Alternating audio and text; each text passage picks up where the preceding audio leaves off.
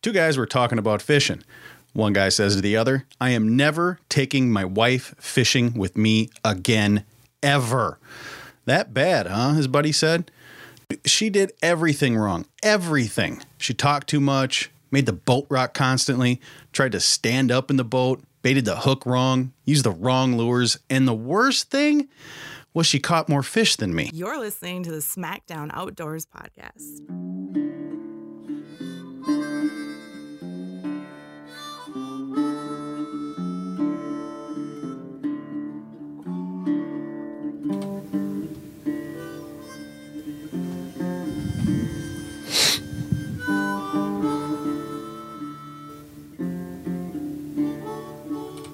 What's up, everybody? How you doing? SmackDown Outdoors Podcast. I'm the host, Doug Glimmervine, just an idiot with a microphone, a camera, and a dream. And on today's episode, we've got Mr. Brad Johnson of Johnson Outdoors. He is a fishing guide and a tournament fisherman. He uh, guides out of Lake of the Woods and he fishes the NWT, the National Walleye Tournament, the Cabela's National Walleye Tournament. I know so many people that fish that tournament series. Yeah, they're all better fishermen than me. Well, most of them. There's one or two I might be able to fish out of. And if you're one of those wondering if you're that guy or not, guess what? You're right. Anyway, um, no, pretty much everybody that fishes that tournament series is way better than I am. Uh, no ifs, ands, or buts about it. Um, I'm just a normal dude, and they are all way better than I am. So uh, let's see. So yeah, we got Brad on. Basically, we just talk fishing and just kind of some other, you know, here's and there's and whatnots. Um, he, uh, like I said, he's out of Lake of the Woods, so he tells us, gives us a little bit of tips and whatnot about fishing that body of water, and we touch on some other things. Nothing really, uh, really uh, crazy, you know. Nothing controversial. No Mille Lacs talk anymore. I'm kind of done and done with that. Um, the Wright County thing, that right now is not back on yet, but apparently St. Paul's getting involved and they're basically forcing the DNR into passing that. Um, or move for moving forward with that if the bill that it, that amendment is connected to. So, contact your legislatures and whatnot and tell them you don't want it, or I guess if you want it, well, don't tell them that either. Anyway. Um, let's see what else we got. Share, like, and subscribe. Head over to that YouTube page and hit subscribe and that bell That'll give you notifications when we post something because it's fishing season. So we're gonna start putting up some videos uh, of our fit my fishing trips and tips and stuff like that too. So. And Facebook, we started doing some different um, uh, updates from around the country. We got uh, Matt Lieben from Ohio doing some fishing updates, and Kurt, I believe his last name is Quizinol. I think that's how you're sp- uh, I think that's how we say his last name. If not, uh, he's from Lake of the Woods area. He's gonna he's doing some um, some updates there too. Uh, just kind of whenever they can send them in. And if you are a guide or tournament fisherman and you want to send in some some fishing updates and whatnot and promote your guiding service, hey, contact me. We'll put them up on the Facebook page. So there you go. Uh, head over to the Facebook page. Speaking of that, go to that top pinned post. I am raising money for the Minnesota Adult and Teen Challenge.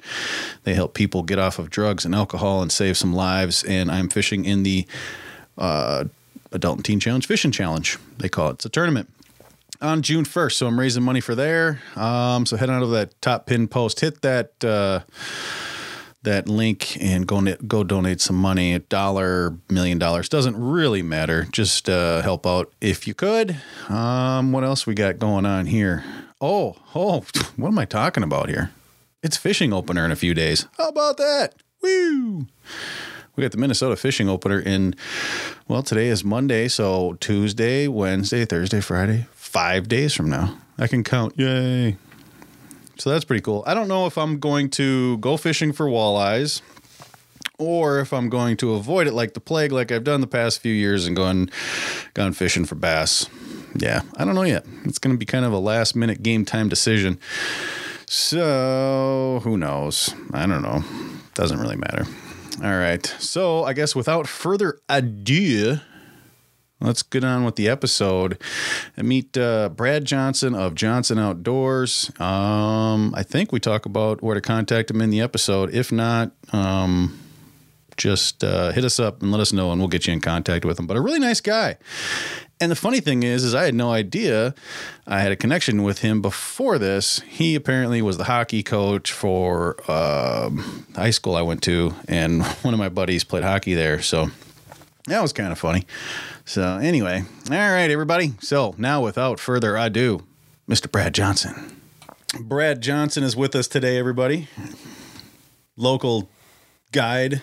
Where do you guide anyway? Mostly out of Lake of the Woods. Okay. I've been Get up this a there. little closer and make sure this is your thing here so you Okay. can adjust how much you can hear and whatnot. Just I as can long hear as you you can just hear. fine. Okay. Yeah. You can hear yourself. I can hear myself. Perfect. Yeah. All right. So where do you where do you guide? Well, I live up in Lake of the Woods in the summer. I Oh, poor baby. I know it sucks. Well, wait a minute.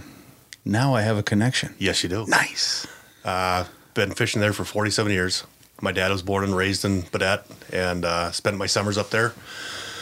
My grandparents retired up there, so I had both my grandparents up there from mom and dad, and uh, spent all our summers up there. And Nice. uh, nine years ago, I bought a trailer in the Lake of the Woods campground, and I thought to myself, why not get my captain's license and uh, start guiding? Cool. So I work sometimes for some of the resorts if they need a, a charter driver. Otherwise, I run my own business. I've got two trailers in the campground, and uh, I love to go fish. Perfect. Can't Nice. beat fishing Lake of the Woods. Cool. Well, let's um before we get too deep into that, let's go over to the Minnesota Fishing Museum and Hall of Fame in Little Falls and let's congratulate Mr. Andy Anderson for uh, getting a Minnesota Master Angler Award because on April 9th, 2007, he caught by s- by sport fishing method from Minnesota waters a zero inches. he didn't put a put a length on it, but it was a four pound seven ounce red horse, a silver variety, and is hereby recognized and as as an official Minnesota master angler. He is from Wabasha, or he caught it in Wabasha County on the Zumbro River. And he's from Rochester, and he did harvest it. Who knows if he smoked it or turned it into fertilizer? Who cares? Either way, uh, Tyler Holm was his witness, also from Rochester. So that's a good red horse. That's a big red horse. Yeah. Hmm. I'll have to compare that picture to the one that one or two that I caught a couple years ago. I don't think mine was quite that big though. I can honestly say I've never caught a red horse. Really? No. Well, I do know a spot, so maybe I can take the guide out and we can uh, get you on some red horse. There you go. So, so congratulations, Andy Anderson, on that uh, nice sized silver red horse. All right. Now, a little bit of news. There was a bear shot in North St. Paul. Uh, the DNR con- uh, DNR conservation officer um, had to shoot it because it was running around North St. Paul. It was about a two year old, they're thinking 110 to 120 pounds, and they uh, will process and the meat will be distributed to people in need of food. So that's good. Correct me if I'm wrong. Isn't Hmm. North St. Paul's mascot the Polars? Um, It is. well, there's the white white bear has a, is a polar bear. North St. Paul Polars. Is it really? Yes, it is. so maybe they're like, well, we don't want any rivals here. Polar bears rival. I don't know. that's funny. Intern Tony checking in. What up, intern Tony? Hey, what are you doing? You should be here, running all this equipment. Fail. Um, and let's go to North Dakota for a little bit of news uh, on bighorn sheep. The population is up from last year. Uh, looks about 7% up from 2017. So that's good. Yeah, we're not going to really get into all that stuff, but hey, whatever. If you guys on Facebook, if you guys got any questions, fishing, hunting, outdoors, whatever, let's hear them. We'll be paying attention on the computer for any questions. So we got Tony. Is it Thiessen, Thiesing, or is it Ticing, Tony? I don't know. Fixing a air conditioners. Tony, don't give us that excuse. You could be here. Speaking of North Dakota, Yeah. how about the new state record walleye? The new state record walleye that's maybe not a record. Was it hooked legal or was it not? I don't know. I don't either. And apparent. Well, here's the thing. So there's the. You see, did you see the video? I have seen the video. Okay, so the video for those people that are listening, there's a video out there where there's a guy with the net and a big ass walleye in it, and you can clearly see the hook in its back. Correct. And he pulls the hook out of the back. I've had fish fish spit hooks in the nets all the time. happens. So okay, we get it. That's cool. But when did it actually spit the hook, or was it caught? Was it not Mm. a DNR agent or an officer that netted it for him? I don't know. I thought well, it no. was. Well, I think it was just some dude in a camo jacket. Oh, And what the, the only the only reason why like I'm I'm really kind of I don't want to say leaning, but I'm I'm starting to become a little more suspect is that I saw somebody posted um um, a statement from that guy on Facebook uh, about that video, and it said something along the lines of I'm not sure if that was my fish or if I snagged it or not.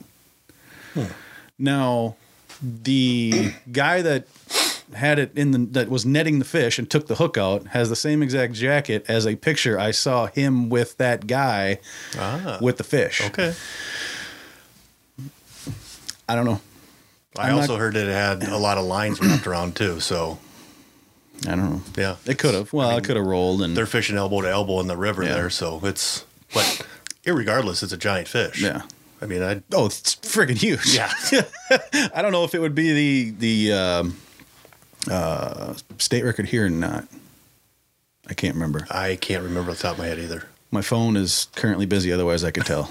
Because I actually took a picture of it the other day when I was at the uh, uh, museum. Um, the- Little Falls. yeah, yeah, Minnesota Fishing Museum and Hall of Fame. Um, and they have all the different records up and whatnot.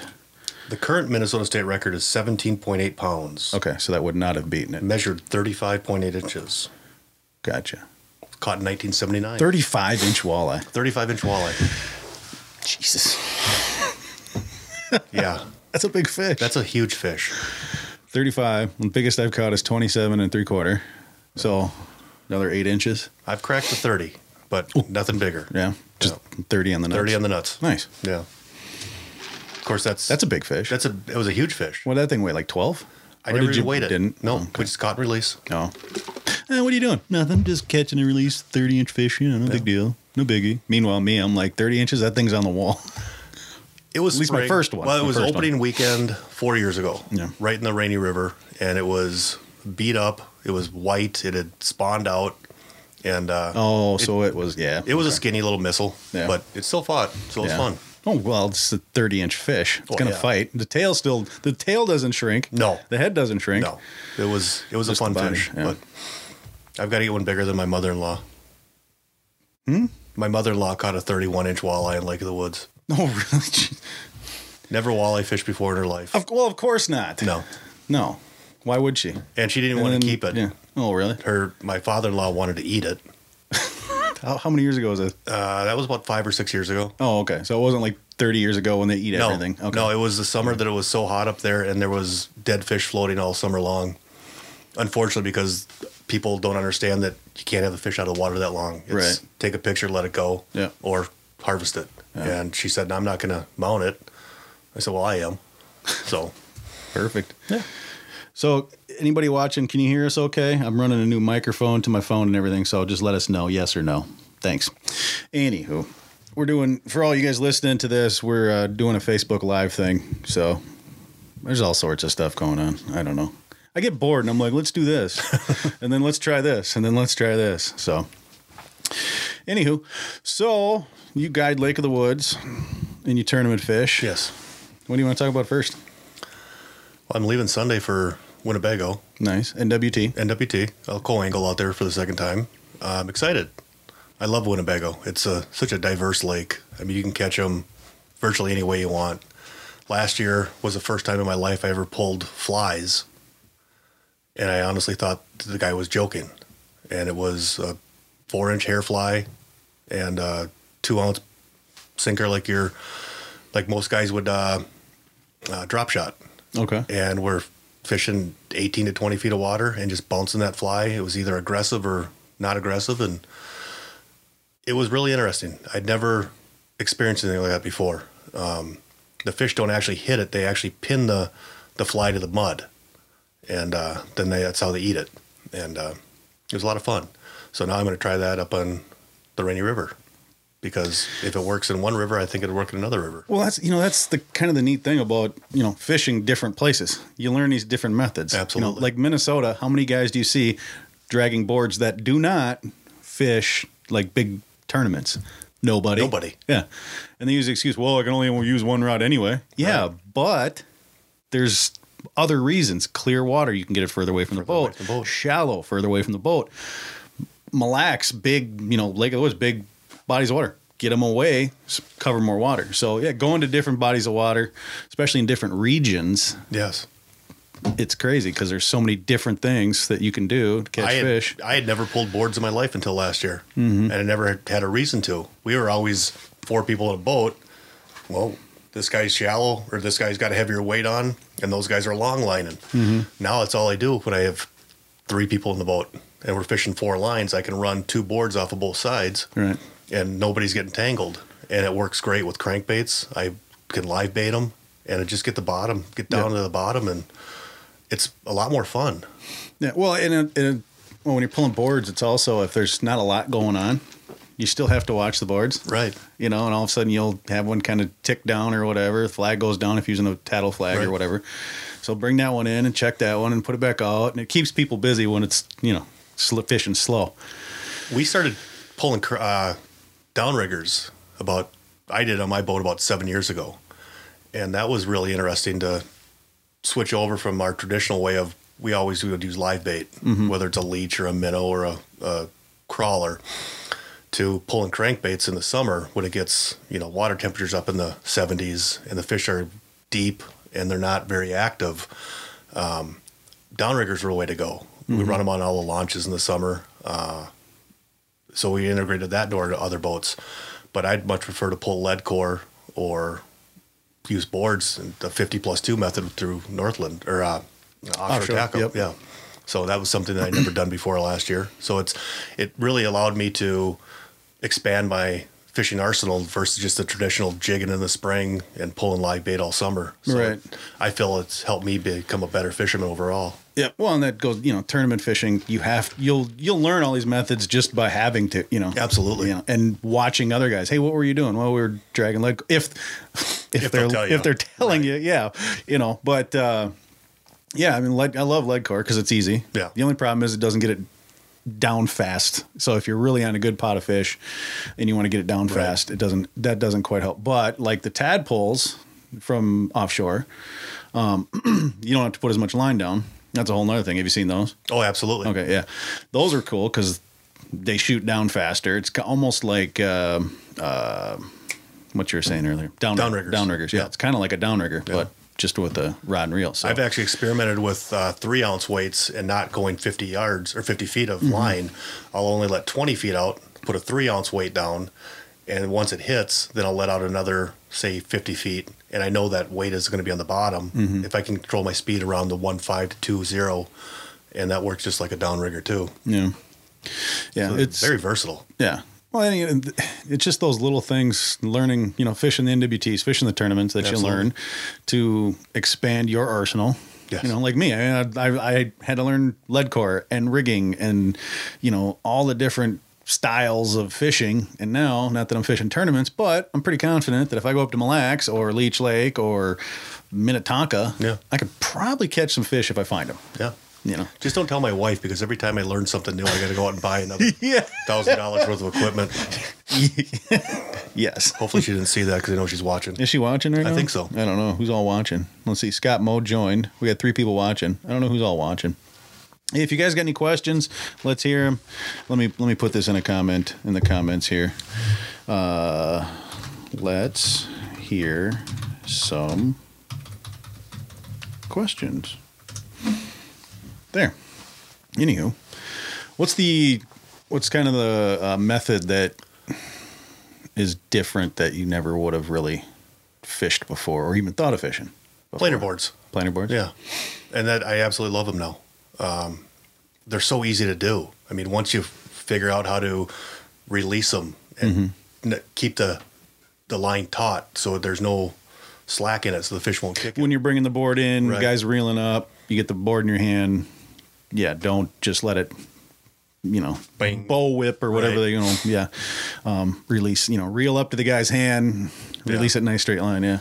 Yeah, it's it's to me it's like I said, changed the whole way I can fish. I mean, it's given me that much more confidence when I get a group of three people in my boat. Ideally, if I had my choice, I'd like to jig. That's my favorite method of fishing. Um, but pulling crankbaits is a close second. Yeah. I just I feel you get bigger fish sometimes on the bigger crankbaits.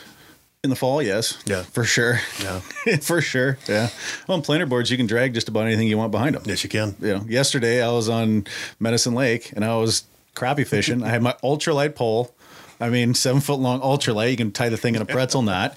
And I had the the new offshore, uh, you know, or 38 mini crappie board with the float on it. And I just had a 30 second ounce. I'm just pimping all my companies here. 30 second ounce Northland Tackle RZ with a Northland Tackle swimming grub. And uh, I just had that behind there, I don't know, 20 feet or whatever. And I was in the, sh- you know, shallows and I was going one mile an hour with my, my uh, Minn Kota All Trex and my Crestliner Pro Tiller 1650 that I bought at Ray Sport and Marine in Grand Rapids. and then I took a left and another left. And this is NASCAR podcast, people. But anyway, no, yeah, it was just kind of cool because it's, you know, you're just, it did. it- I can now fish crappies with a jig. And now that the Precision Trolling app, I have no affiliation, has those jigs in it Yes. just a 30 second ounce. I think they might have a 16 ounce too, 16th ounce too. Yeah. And they've actually got it set up with a, tw- you know, the grub style bait. Right. And it tells you how fast and how, how far back and all that stuff. So yeah, fishing planer board is awesome because you can fish so many different ways. And the the you mentioned that app, the pre- precision trolling app. Yes. that is just absolutely incredible. Yes. I immediately spent the hundred dollars for the lifetime Oh, it's so worth because you get Yeah. all the updates all every- the time. Yeah, and the You get updates they did this year was lights out. with the jig the and jigs, the new yeah. Mm-hmm. crankbaits, the different speeds. I Yes. mean, it's just different speeds, different lines, different. Uh, they've got offshore. Well, speaking of offshore, they've got the the tadpoles. They've got the snap weights on there. They've got all the different stuff on there. But yeah, I actually went through yesterday um, when I was bored at work, and I, I mean, well, I was hard working boss um, on my lunch break, but uh, I was going through and I was favoriting all the different baits that I have. it's like my, it's funny because like my my favorites on there. Are we, are we doing Facebook Live on yours too, Oh, my or you're wife- watching this one here? my wife just uh, joined. So Oh, did she? She's having Oh, a hi, watch- wife. She's having a- hi, Ange. She's having a watch Hi, Ange. party. So yeah, nice. She's having a watch party. that's what she posted on Facebook. So. Oh, cool. All right. Anyway, yeah. But so I went through and I hit all the favorites, all the baits that I could Yeah. remember that I have, and it's almost the full catalog. I'm like, Yeah. this is so sad. but yeah, no, that's a great app because you can use that in conjunction with your planer boards and your line counters, and you can put any damn near any bait right where those fish are going to be. and that's that's one of the best things you can do. I Mm-hmm. mean, if you know where those fish are at and you can get down to the depth they're at, it's going to increase your your hook sets tenfold. Oh yeah. Good. Number one thing in fishing, getting bait in front of a fish's face Right. for as long as possible. You know, everybody focuses on colors and size and this and that and the other. That's cool. Yeah. But figure out where they are and how to get whatever bait you're using in that strike zone. and that's the new graphs that have been coming out from the Garmin's to the Oh, jeez. Lowrance to Hummingbird. I don't care what you use. Yep. You're a Hummingbird guy. I'm a Lowrance guy. I know people that uh that run both of them in their boat, Oh yeah. and it's Somebody I know, he's got a bird, a Lowrance, and a Garmin. oh yeah, He's like, I just wanted all three because you never know what you're going to see on those three graphs because they're so different. absolutely. But I mean, with the live Lowrance is at the live now. Yep. Garmin's got the Panoptics, and Hummingbird came out with Mega. Mega Imaging. Yeah, it's That is so the after messing around with that yesterday, I was like, oh my god. Yeah. Once I get it dialed into when I'm used to it, and you know, because no matter what brand you use, depending on your situation, you have to mess with the settings a little bit. You know, if it's mud or rocks or you know this or that and the other depths, you know, you mess with the, you know, you adjust the settings a little bit here and there. But yeah, after you get it dialed in, it's like, oh yeah, there's a leaf on the bottom. yeah. You know, oh there's a stick. And you can almost Good lord. make out the species of fish now. Oh, you Back to can. later. Yeah. Oh, yeah, you can. Well, the picture, well, especially the big ones. I mean, Brosdal two years ago, Yeah. up on up on Rainy with that sturgeon. Oh yeah. And it's like, oh yeah, that's definitely a sturgeon. that's definitely a sturgeon. Actually, let's um for those people that don't know side imaging and how to determine what a fi- if it's a fish or or you know how to find fish when you're looking at your screen. What you're looking for is you're not looking for a fish. You'll see a little white dot or a white sliver or whatever. What you're really looking for though, don't look for that. Look for the shadows Shadows. you'll be going along and you'll see a the shadow, a black spot. And then if you look, depending on let's say if you're looking at the screen and you look on the right side. Okay, so you're looking off the right side of your boat, you see a, a shadow, and then look to the left of that shadow, and then you'll see is it a white dot or is it a depression? Right. Because if you go by like crappie beds and panfish beds, it'll just be a bunch of black dots. Well, apparently with the new mega, you can literally see the fish in those beds sometimes if they're still there. So probably can't on on Lorance too, but I've not had the chance to look at the new Lorance live yet. Yeah. But I know on the HGS the carbons Mm-hmm. that you can you can make out fish and not quite as good as the panoptics or uh, like the, your hummingbirds yet, Yep. but it'll be interesting to get a look at that this week. yeah, it's the technology. Basically, fish stand no chance. Yes. If you know what you're doing, fish do not stand a chance. And we've talked about it before on the show. That's why the limits that we have on fish these days, we need to lower them, I agree. all of them. I agree. Walleye, in my opinion, really shouldn't be any more than two per person. No. How many fish do you want to eat in a day? And if you want to feed your family, take your family fishing. There you go. Hey, just a thought. you know, just a thought. Yeah, I don't two fish. I mean, there's been days up on Lake of the Woods where we're we're catching 100 fish a day, mm-hmm. but we're just keeping what we're going to eat. Well, yeah. What's I mean, I'm not going to go out and catch six walleyes No. and then go back out and catch six walleyes. No, because there's also possession limits. correct. So if you go out and eat, keep just enough for a meal, guess what? You can go back out and catch more fish. And that's But- one of the hardest things as a guide in Minnesota. F- when people come and fish with you from other states, Mm. they don't understand Minnesota's possession and daily limit. They think if they go out and they catch six fish, that they can go out the next day and catch six, six fish. Well, if they're going to eat those six fish every night, that's fine. Mm-hmm. But if you want to take some home with you, eat some that first night, and then you can take. What is the? I never keep fish, so I never really pay attention to Sure. limits or slots.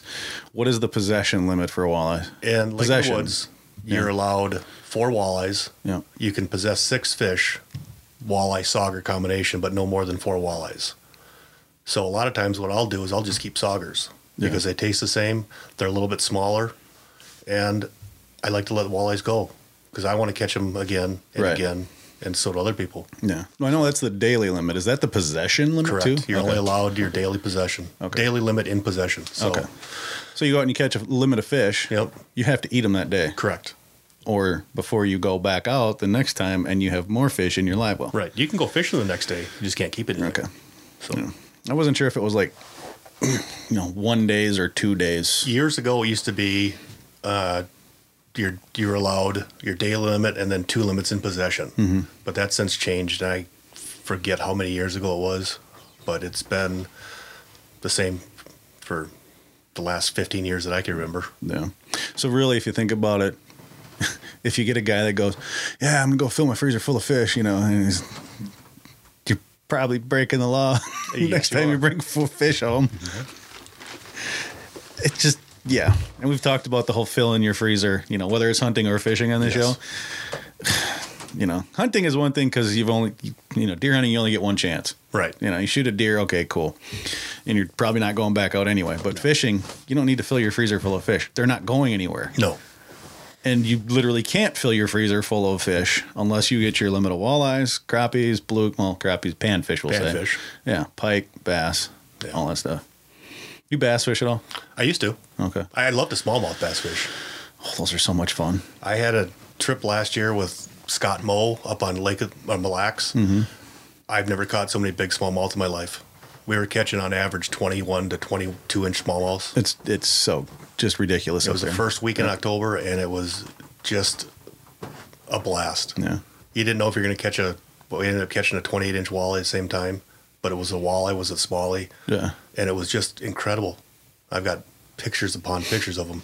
Yeah, it's a good bass fishery. I mean, Yeah, there's no it's doubt about it. Phenomenal. So, But I grew up fishing Lake Minnetonka bass fishing tournaments in the, the old Denny Super 30, oh yeah, uh, Denny Greens tournament when walleye fishing kind of died in Lake of the Woods. So it was 2002, 2003, somewhere around there.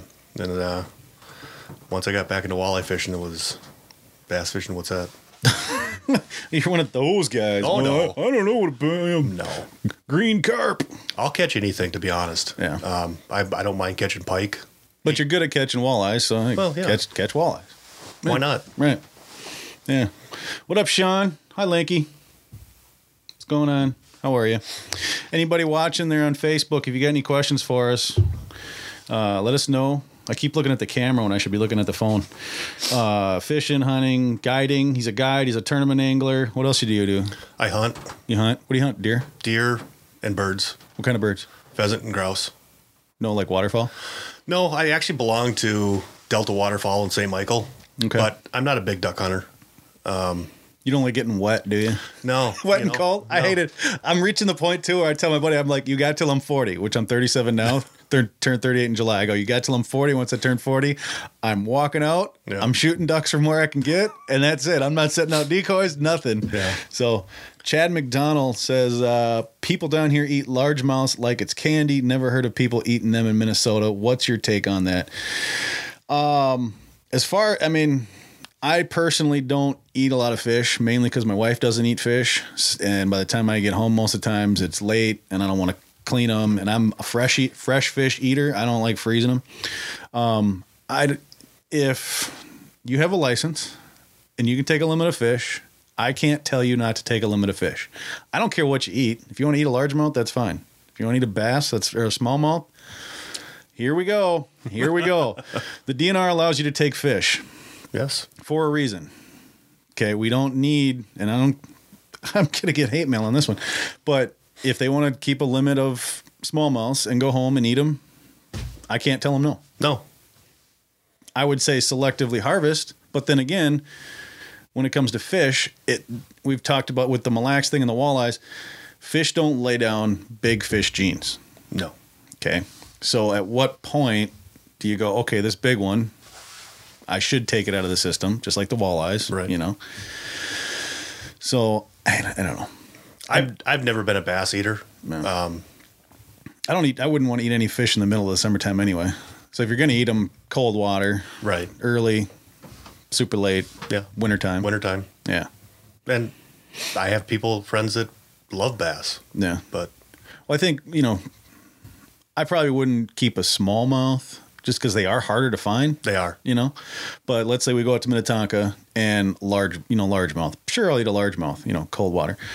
Um, one thing I think that is actually going on is the catch and release for bass these days. It's almost like have we taken that too far? Because people see somebody keeping bass I see a lot of people and it's- getting hate mail. They get pissed. Yeah. It's like, do you know how many bass are not an endangered fish? no, by no means. By no means whatsoever. So why are we getting mad at people for keeping? espe- I mean, it's not like you're seeing a guy filleting up five or six, you know, f- pounders all the time. No. it's some guy that went out, caught a bunch of 14, 15s, They maybe an want to 18. feed their family. He wants to, you know, fill that freezer full of bass and feed his family. Take your family fishing. There you go. Um, So yeah, if he wants to bring home some bass, I don't care. no. I mean, there's so many. You know, we need to take fish out of the lake. Fish Like, reproduce, yeah, they do. and bass are not. Like I said, they're not an endangered species. I think the biggest peop- biggest thing people see in Minnesota is with the bass, they have such a short growing period that Yeah, they don't get the big bass like they want to, and then they Right. see somebody harvesting a five pounder. It's like, why are you doing that? 'Cause it's Because he wants to. yeah, it's legal. It's legal. Yeah, I'd I'd probably put her back and keep a two and a half, three pounder, maybe a three pounder. I don't know. I've never been one to bash anybody for keeping a fish. Like you said, it's Yeah. they bought the license, they caught it legally. It's their fish to do what they want to. It's their deer, it's their bear, their whatever. Yeah. What's your favorite snack in the boat? Sean wants to know. Beef jerky, Beef jerky, nice. Any specific brand, or does it just as long as it's jerky? jerky. I I'll throw out my favorite meat shop, Thielen's Meat. Oh, in uh, Little Falls. Little Falls, hell yeah. Dude, their brats are amazing. Their brats are amazing. Oh, their Jesus. meat's amazing. That is a good I'll spot. probably get in trouble from my friend who owns uh, the meat shop up in Monticello, but Oh, Von Hansen. Von Hansen's. I met him at Fleet Farm once. Yeah. Um, I can't remember what his name was. But I was talking about bringing all our geese and stuff up there because you know Yeah. we shoot a bunch of geese and it's like what do we do with it? And we'll just go get it ground up or whatever. he used to work at Brothers Meats Mo- in uh, Maple Grove, and now he works up at Brother uh, Von Hansen's, and he catered our Delta D- Waterfall uh, banquet. Okay. And uh, my wife is actually having her 50th birthday party this summer, and he's going to cater that for us. But Thielen's, I, I love their bacon. I love their brats. I love everything about it. And it's right on my way up to Lake of the Woods. Yep. So it's always a stop for me. Yep. Yep. yep. Chili cheese Fritos. No, that's a good one. As long as it's no bananas in the boat. Well, nope. I, I wish my buddy Evan was Evan Rosemore. He doesn't care about the bananas thing. he doesn't care. He actually he just went over to Milwaukee. Yeah. we could fish out there for trout, and he had bananas with him, and they're catching trout. Oh, sure. Yeah. Well, now chili cheese Fritos uh, is actually kind of an inside joke between me, him, and intern Tony. Okay. In the podcast, yeah. Yeah, that's well. There's there's- we one of Lanky's episodes. We're in here talking about food, and Fritos comes up. We actually call Tony on the podcast. It's called Fritos is the episode. Okay. Yeah, we put in an order from Tony. We call in an order. Bring the chili cheese Yeah, Fritos chili right cheese now. Fritos and Mountain Dew and some waters and something else. I can't remember. Yeah. Why do people not eat them as consistently up north? Well, we kind of touched on that. They're not wormier. They're, I mean, as far as bass, they're just, I think people just want to get bigger bass, so they get mad when somebody keeps bass. I can't tell them not to. I don't think I would. It is what it is. Just selectively harvest, I guess. Yeah. You know, don't take a full limit every time. No, that's. You know, I think a lot of times I you'll don't see know. people will keep their full limit and then they're back out pounding the fish the next day too. Well, and that's where we go to, you know, possession limits. Right. If you talk to people, it seems like 99% of fishermen that keep fish pretty much are like breaking the law. Oh yeah, I'd, Yeah. If you go ho- if you go in their houses and their freezers, they're probably got a limit full of fish and then they go out and catch the same ones the next day. yeah. So, yeah, people, remember there's possession limits. Go to the website, go to the book that you can pick up when you buy your license and look to Read. see what possession limits, not just daily limit, possession. That means the fish that you have in your house, in your cooler, in your truck, in your garbage cans. They'll check your garbage cans. So if you got a bunch of fish in there, I can tell you the DNR up in Lake of the Woods is very vi- uh, diligent about checking people. They'll check charter boats. Mm-hmm. They'll check private boats. They'll even go as far as driving to resorts and checking people when they're pulling their boats in. And that's good. they're yeah, it is absolutely yeah. The DNR wants to come check me. Come in. Come. Yeah. Just to let you know, Minnesota DNR, you're not going to find any uh, fish that I caught or anybody else caught in my house. You might find some fish sticks by the Gordon's Fishermen, but that's about it. yeah. So I don't know. I keep a limit for myself and a limit for my wife, and by mid-December, I'm jonesing for more fish. Yeah. But What's up, Jeff? Yeah, Tony. Fritos, cookies, water, Mountain Dew, and Panoptics. That's all. that's right. We ordered a Panoptics too. Oh, there you But go. he never brought us the Panoptics. He brought Fritos once and a Mountain Dew for me, yeah, but no Panoptics. Tony, where's my Panoptics? make that two, please. Two. Dose. That's one for me and one for him. Okay? Okay. Anywho, um, what were we talking about before we got on the whole bass rant? You know, I don't remember. How long? It's old age. I, my memory's going. I know, right? Lake of the Woods. Let's Yes. talk about Lake of the Woods and guiding. Sure. What do you got for us? What do you want to know? I don't know. I mean, I know. Well, I somewhat I know how to fish Lake of the Woods in August. Okay. Drag big crankbaits around. Yes. Not that not that tough. Lake of the Woods is a pretty predictable lake. Um, from opener in May through about mid June, your best fishing is going to be on a jig and a minnow, whether it's a live minnow or a frozen shiner. I love frozen shiners. Um, it's a natural forage for the fish out there, and they go bananas over them. Once the water starts to warm and the fish are done with the post spawn, the uh, live bait starts playing a big game leeches, crawlers, and pulling minnows. And the fish are in relatively shallow, so you're starting at about 18 to 20 feet and working your way out. Um, that'll go on till about end of July, depending on the water temps, how warm the summer gets, and then it's the crankbaits, and you can stay in relatively close in 30 foot, feet of water. Um, but the fish do have a tendency to migrate north um, as the summer goes. And there's a lot of good fishing up around Garden Island, up in the islands up there all summer long. Um, there's a lot of structure as you farther north you go. And uh, the summertime fishing up there is really good. You get behind Garden Island, um, pulling live bait all summer. And then there's, you know, all the islands up in the northwest angle muskie, smallmouth bass, big pike, whatever you want. Um, as the summer starts to get later towards fall, the shiners have a tendency to migrate from up north down south, and the fish follow them. And you can literally see schools and schools of mega schools of walleye, and uh, that's when you're you're pulling your lead core, and then it kind of reverts back to you can start jigging again, October into you know early November. So it, it's kind of a cycle all year long that you can kind of follow, and uh, you know there's any way you want to catch fish up there, you can pretty much catch them all summer any which way. No. So it, you know, do you want to? Wind plays a big factor up there too. Um, not so much for the charter boats, the big twenty-eight foot and thirty foot sport crafts. They Right. can go. They don't. They don't care. They don't care. Six footer, please. It's a normal Tuesday. It is. I was actually last year. I was. I did uh, the pay it forward for all the vets, where they come up for two days and they put them up and we take them out fishing and uh, the guides all donate their time. And I had a gentleman on the boat. He was in the. He was retired Coast Guard, and uh, we were heading up north on the second day, and we had some some legitimate five footers. And he looked at me and he said, "Does it ever get too rough to go out?" I said, "Well."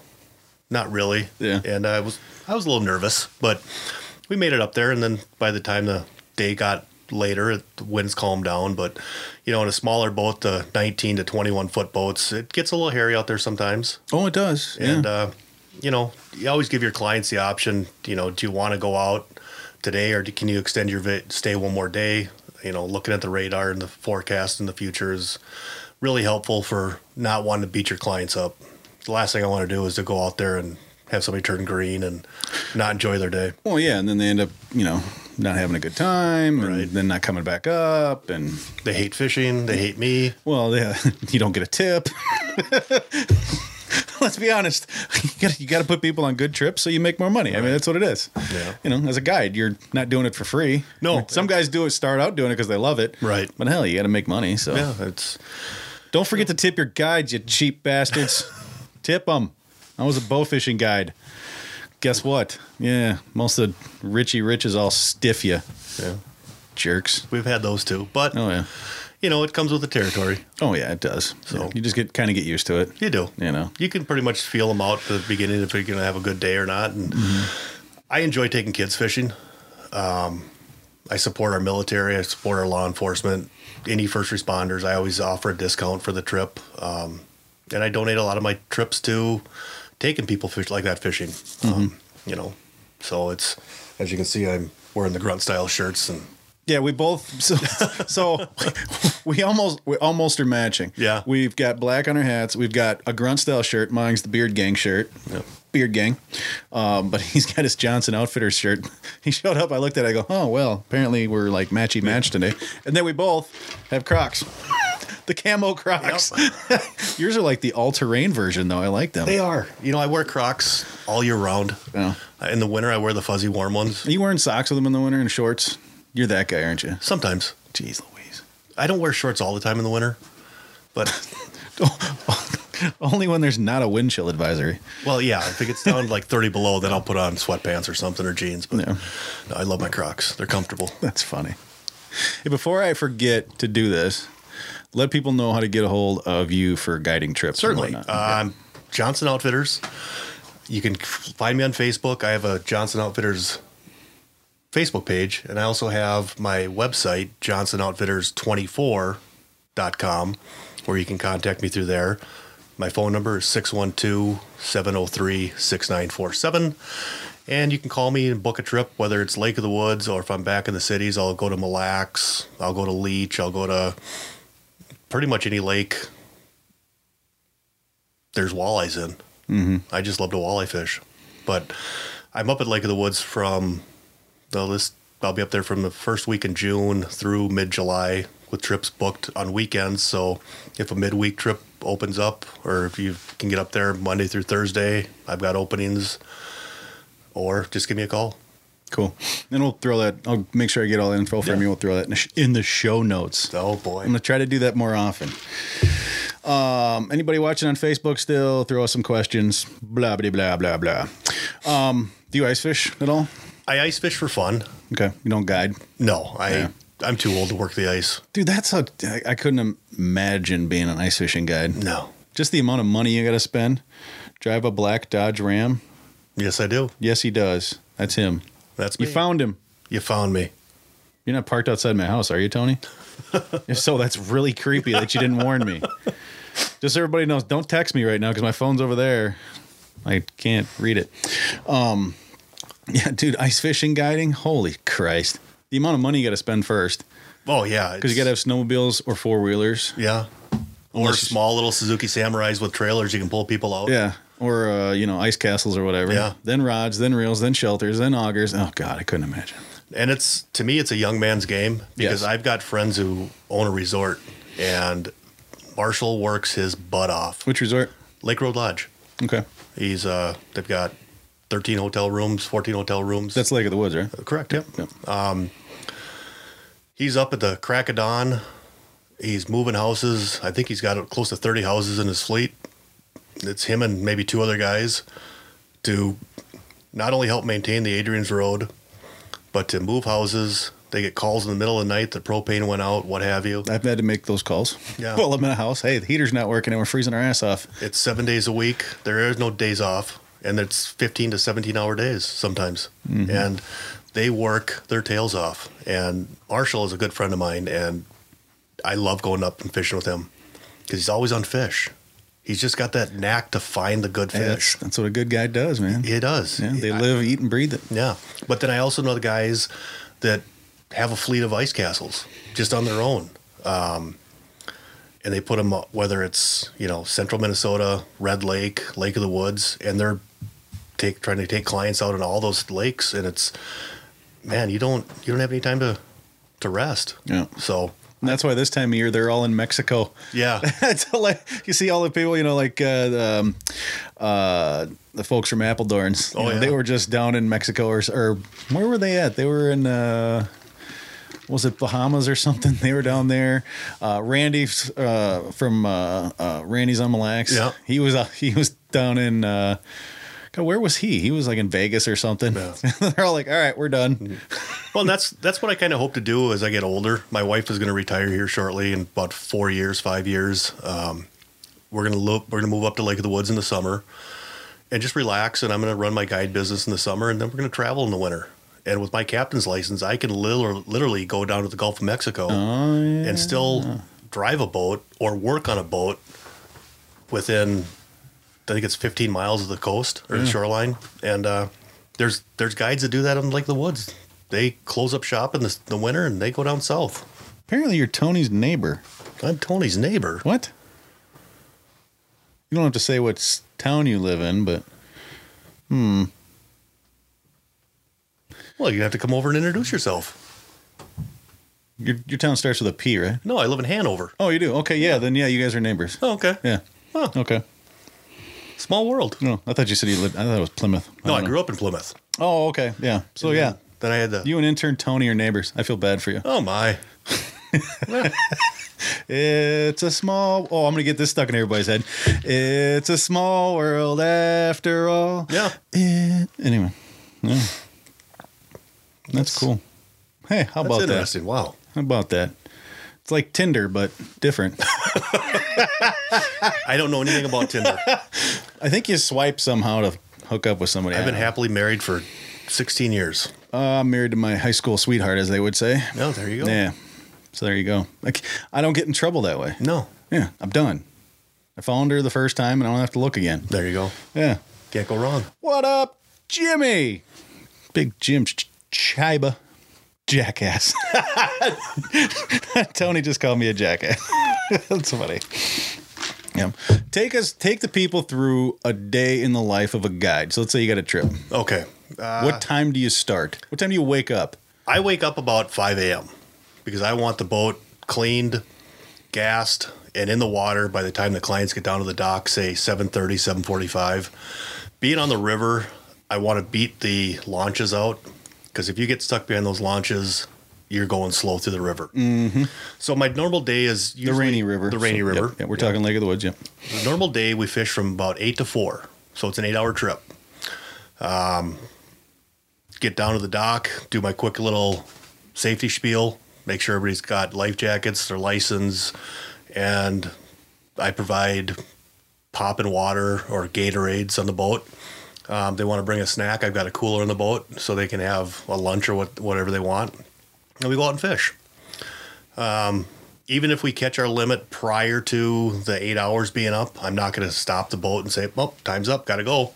We'll go maybe troll for northerns or maybe we'll troll for some smallmouth, try something else. And there's there's good crappies up in the angle if you want to get into some slab crappies. Yes, I do. Thank you for offering. Yes. Um, so we're back to the dock by four o'clock. Um, I'll clean their fish, I'll package their fish. I have a packing license, so I don't have to leave skin on them Oh, okay. which is nice. Okay. Um, if they want to take some for supper that night, we can do one of two things. We could either go to resort and have them cook our fish for us, or we could have a shore lunch right at my trailer.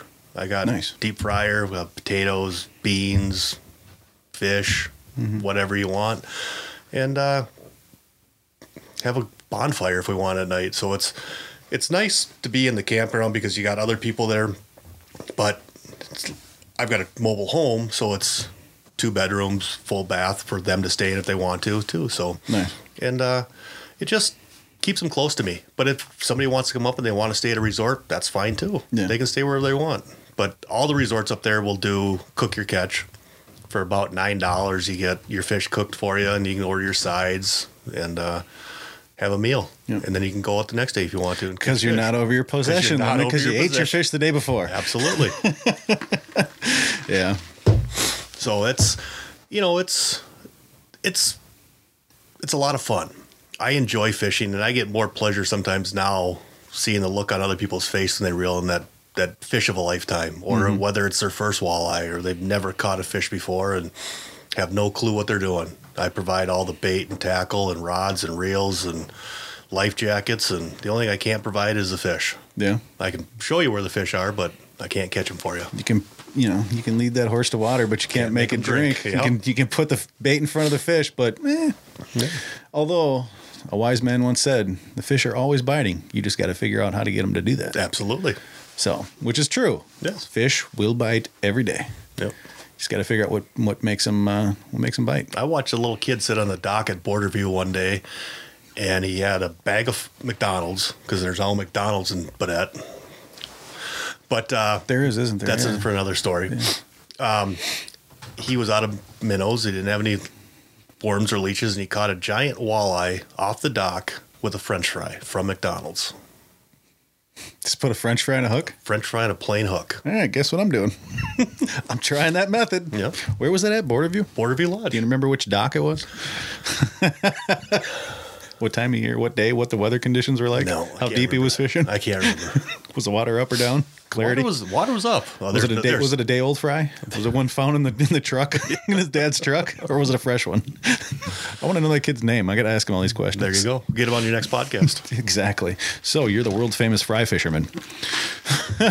No, no, they'll bite just about anything up there. Yeah. That's the other thing that what Lake of the Woods is so different from a lot of other lakes. It's it's a very stained lake, Yep. and I was always the belief that you couldn't catch fish when it was dark up there. To me, the fish, Well, supposedly during the ice fishing season, yeah, everybody just goes back. They're done. Yeah. Like the fish turn off, supposedly. we proved that theory wrong this year. so did some other people I asked. We caught Yeah. fish after nine o'clock in the night. Really? Yeah. And the funny thing about it was is they weren't on the bottom. They weren't off the bottom. They were ten feet below the surface. Maybe we should edit this out and not tell anybody this. That's Hmm. no big deal. I don't want to tell everybody that. No.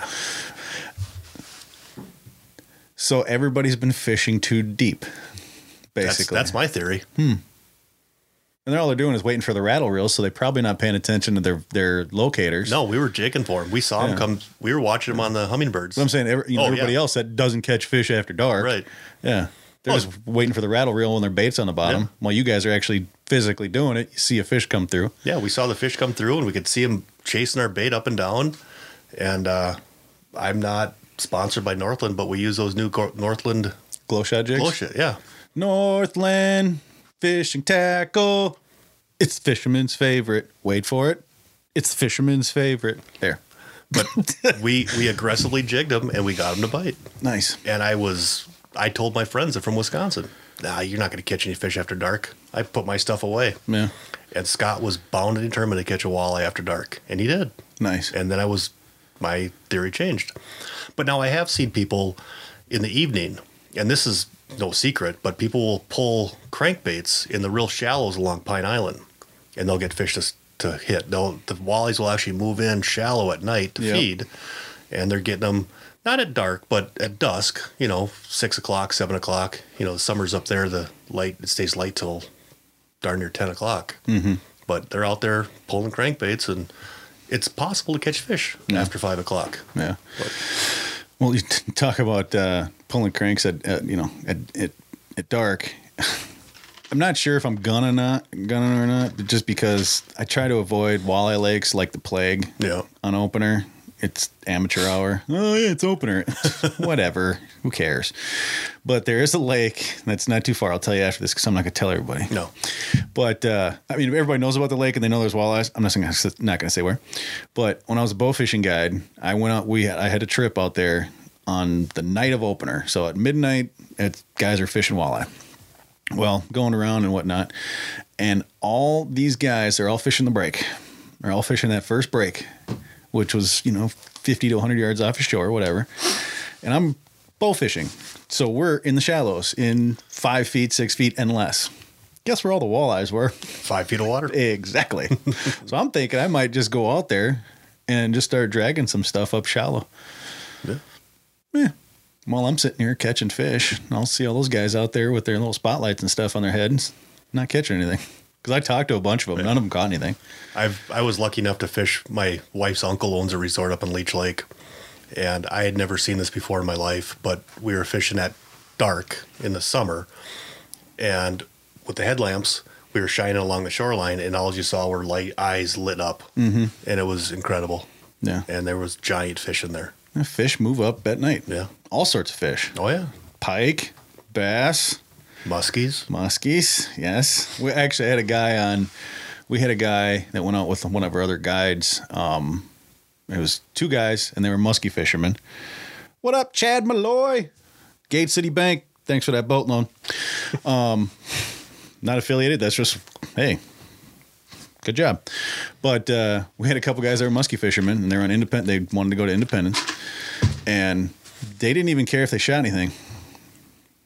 They wanted us to scout for them. Oh sure. They wanted us to just drive them around in the shallows looking for muskies, and they showed up to the to the launch with their boat.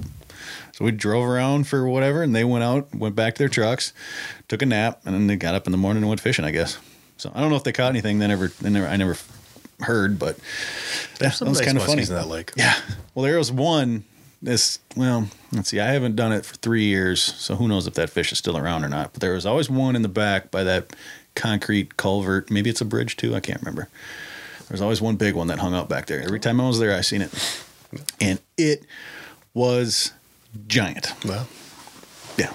If I if I didn't have a bunch of lights on the boat, I could have just brought my rod and reel with. yeah. Probably put something in front of his face and might have bit it. But it was a big one. And he hung out in like three foot of water, just hanging out. I mean, it was within the same 10 to 20 yards every time I was there. My brother-in-law lives on Waconia. Yeah. on the North Shore, and he's got a big muskie that comes right into his shallows every spring before the vegetation comes up, and he just lays in three feet of water. He's putting his dock in, the muskie lays there. really? Oh yeah, I mean, at that point, it's like, I don't even want to catch him. I mean, He's, he's my pet. it's like having deer in your backyard. Do you want to shoot him? Eh, probably not. I'll go hang out in the you know if you're in a boat though, Yeah. that's one thing. But if he's on the dock, it's like meh. Yeah. Especially if you keep seeing it time and time and time But again. years for three or four years in a row, you'd always come back, and that's where she would spawn. Really, Yep. that's crazy. Creatures of habit, I guess. Oh yeah, for sure. Yeah. Yeah. Well, yeah, I mean that's why so many people fish off of memories because they go to the same spot and they catch a fish, and they go back and then they wonder why they didn't catch any fish. Well, the fish move, but they'll come back eventually, Yeah. and they don't learn to hey move, go find fish part somewhere of, else. That's a hard part of tournament fishing on your home water. Yes, Memories. Mike Olson of yes, Fish Addictions TV. We're talking about home bodies of water. Um, if you guys get a chance, I'm just going to give a shout out here. I got nothing to do with it, but if you guys pay attention to Fish Addictions TV at all, uh, go watch their last five. Well, I don't. There might be a couple episodes when this comes out, but they're they had five episodes where they followed the guys around on the NWT. Yes. And Mike, if you do listen to this or see this, Devil's Lake, you almost had me crying for you. That was rough, dude. Rough. Like I felt so bad. Home body of water and just yeah. I was happy for Mike on Lake of the Woods, though. Oh yeah. That yeah. was- and then he came back and kicked ass. Yep. So hey, that's and that's tournament fishing. It is. That's tournament fishing. I could tell you where Drake was fishing. I know exactly the spot he was at. Don't tell everybody, just tell me. I'll tell you. Give me the waypoint. GPS coordinates. I can do that. Lake of the Woods. I, well, I'm guessing it was probably somewhere near. And yeah. yeah, exactly. You got the exact spot. And right, Yeah. perfect. All right, cool. the magic of editing. Yeah. live editing. Anyway, um, speaking of tournaments, Yeah. you do a little bit of that. I do. I enjoy it. Uh, last year was my first full season. I co-angled on all four NWT tournaments. What got you into it? Why'd you do it? What What was the deciding factor? The deciding factor for me was the the unknown. Was I able to do it? And if I did fish tournaments, what would happen? And the amount of things I learned as a co-angler in the NWT, I was fortunate to fish with some great fishermen and some that were well, I'll just put I got to fish with Gary Parsons, which made uh, one of my bucket list things cut, get knocked off. And when he just the other day, he put something on Facebook about um, tournament fishing, In that video Yeah. about whether or not to jump in or yeah, yep. and I thought he was dead on. But to fish in the boat with him for a full day, the amount of knowledge that goes through that guy's head is just incredible. But you know, for me, it was I didn't want to jump right into the NWT.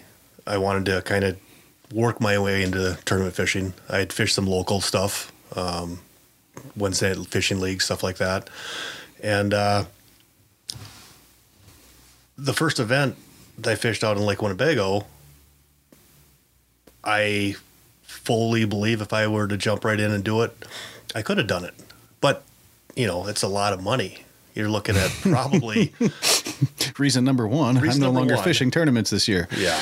Uh, it's or full circuit, I should say. for the pro side of it, you're looking at probably minimum of five thousand dollars a week for that week of fishing, if not more. It's Um, fifteen hundred for an entry fee, Yeah, just for the just for the entry fee. Yeah, But I do a lot of the Minnesota tournament trail fishing, which I enjoy. Um, I fished the MWC up on Lake of the Woods last year, and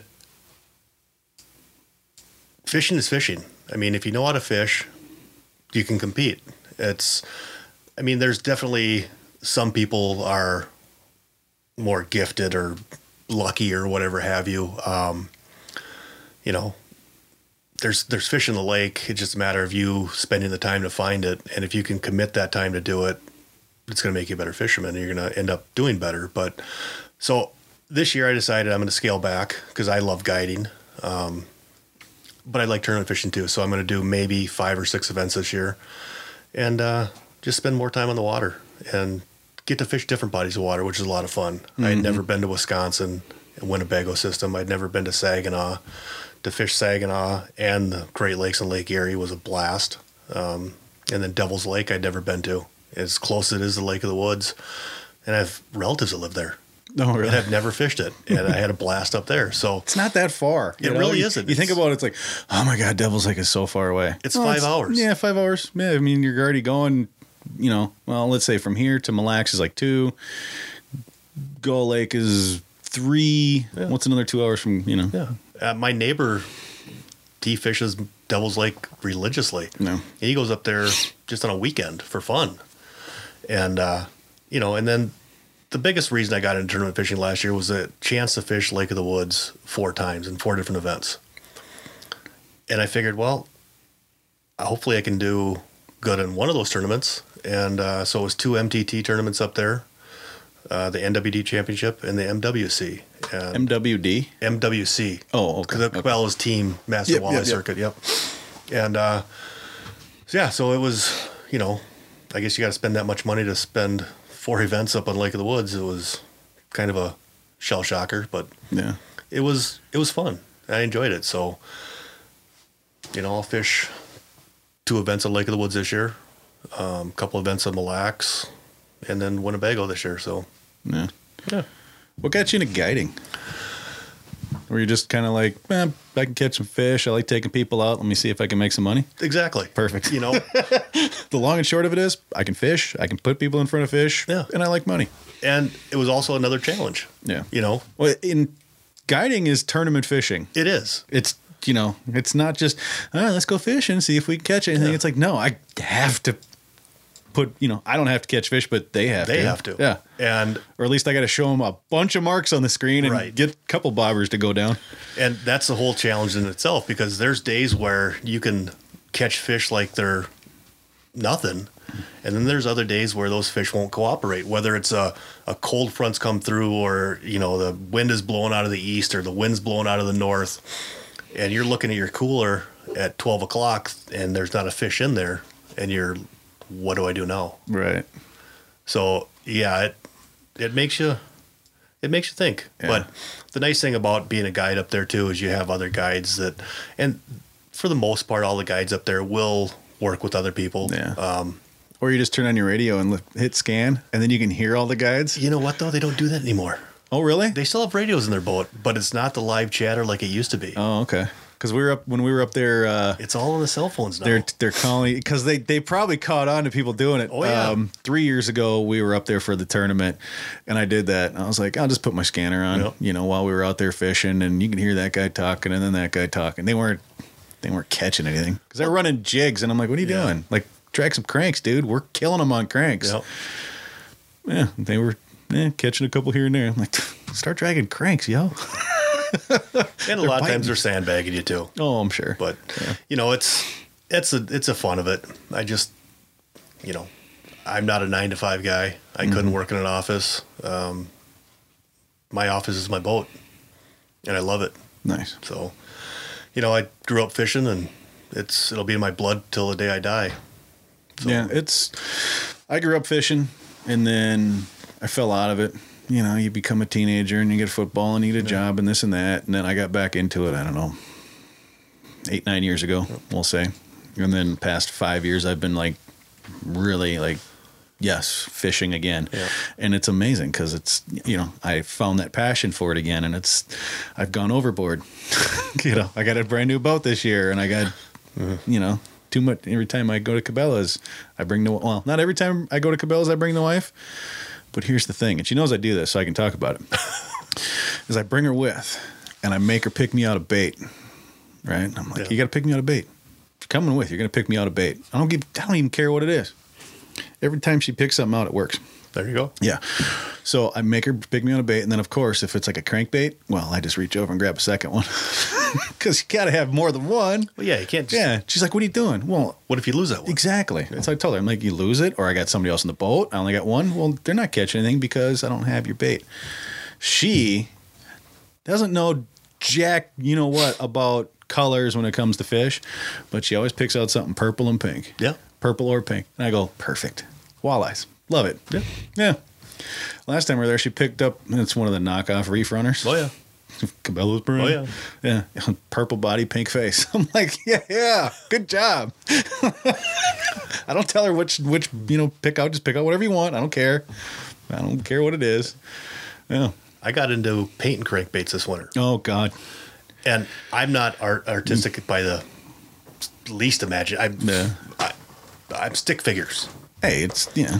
So I went out and spot, spent all the money on airbrush and paints, and they had to be water based, so I didn't have to have a ventilation system in my basement. And uh, my wife wanted me to paint her one, purple and pink. Nice. So Yeah. Hey. it's fun. Yeah. I mean, it keeps me busy in the winter when I want to get down in the basement for a couple hours and just let's try this or do Right. this. And I'm by no stretch of imagination a, a crankbait painter. Yeah. I can paint a couple here and there, but I get done with it. I'm like, oh, geez, how did I do that?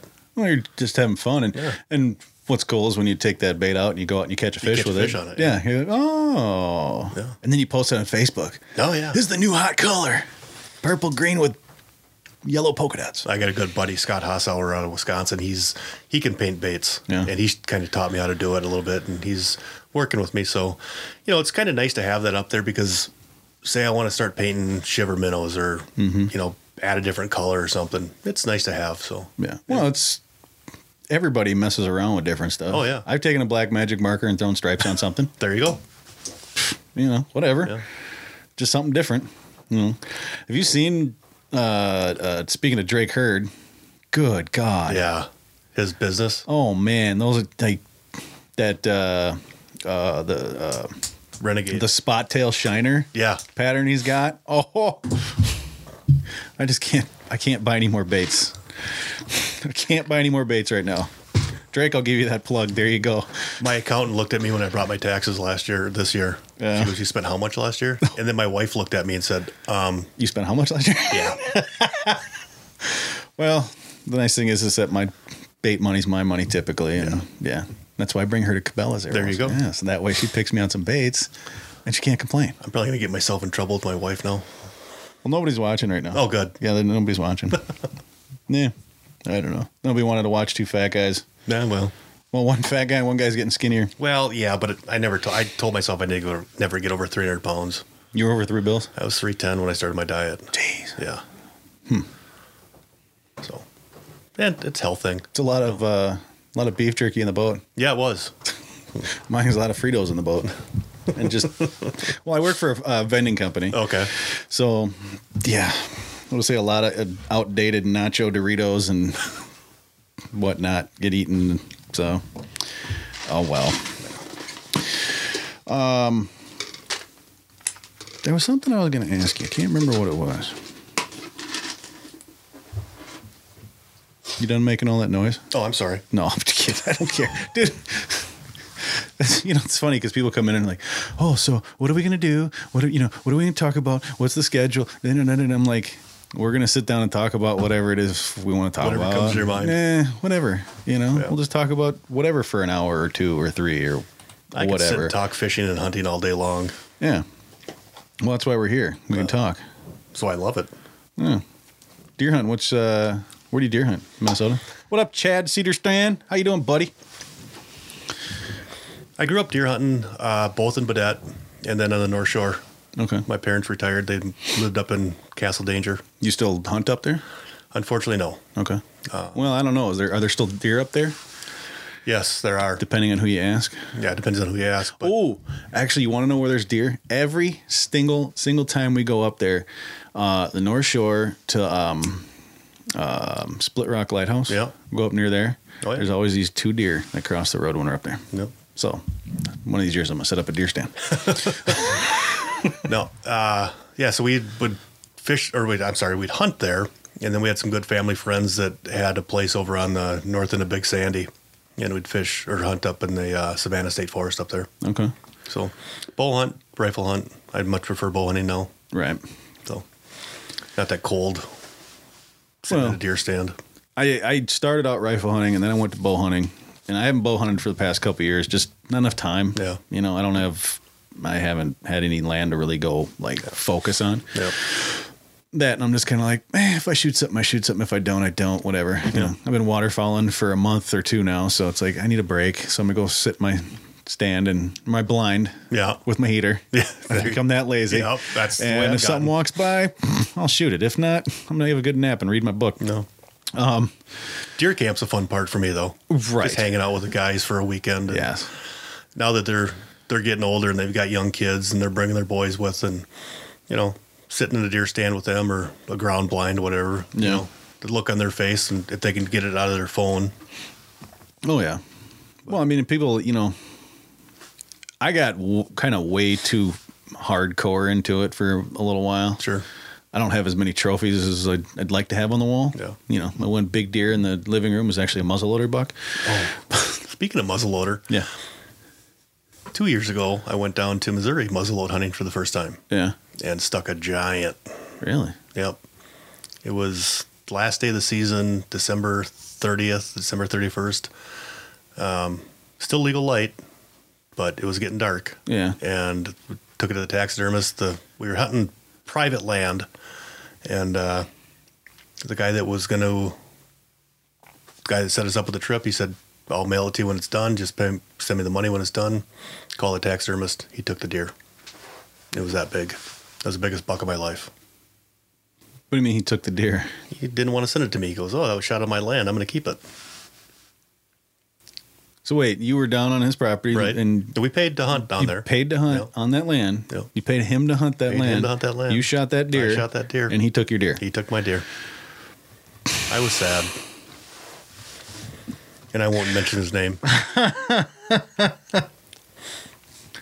So, speaking of people getting jealous about, and I'm throwing air quotes at my deer, Yeah. at my you know at big deer, the I'll you know in my living room I'll show you. It's it's a ten pointer. It's nothing. It's nothing huge, right? I mean the rack on this sign's up, you know about that size, whatever. Yeah, but it's your deer. Yeah. So I'm hunting this property. My buddy at the time, he was hunting it with his old man, right? They knew the guy that hunted it, whatever. So I was out there hunting. I shot this deer. The next Tuesday, I get the phone call from my buddy. You can't hunt here anymore. Wow. Because his dad decided that I broke and by shooting this deer and here i was never told what i could or could not shoot not once not once nothing i broke an unwritten rule I know where this is going. fucking unwritten rules that you don't shoot a trophy deer off of somebody's property that's not yours you know Right. yeah yeah it's like a 120 inch 10 point Yeah. yeah It's not like a Buffalo County buck. No, no, no, no, no. No, he thought I lied to him too, because when I shot it, basically I'm sitting there in the stand, and all of a sudden it comes running from the right.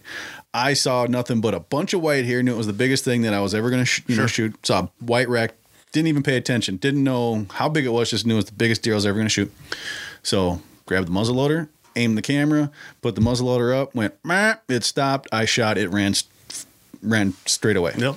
It was all on camera, but you still couldn't quite see it you know how big it was and you know that night he's like well how big it was i'm like i don't know six maybe eight you know i, I don't know it's just the biggest i mean it's not like a giant but it's a decent deer it's the biggest one i've ever shot well the next day we get it whatever and when he first saw it he was dead silent crickets nothing not congratulations not nothing In the back of his mind, he's thinking, "You shot my deer."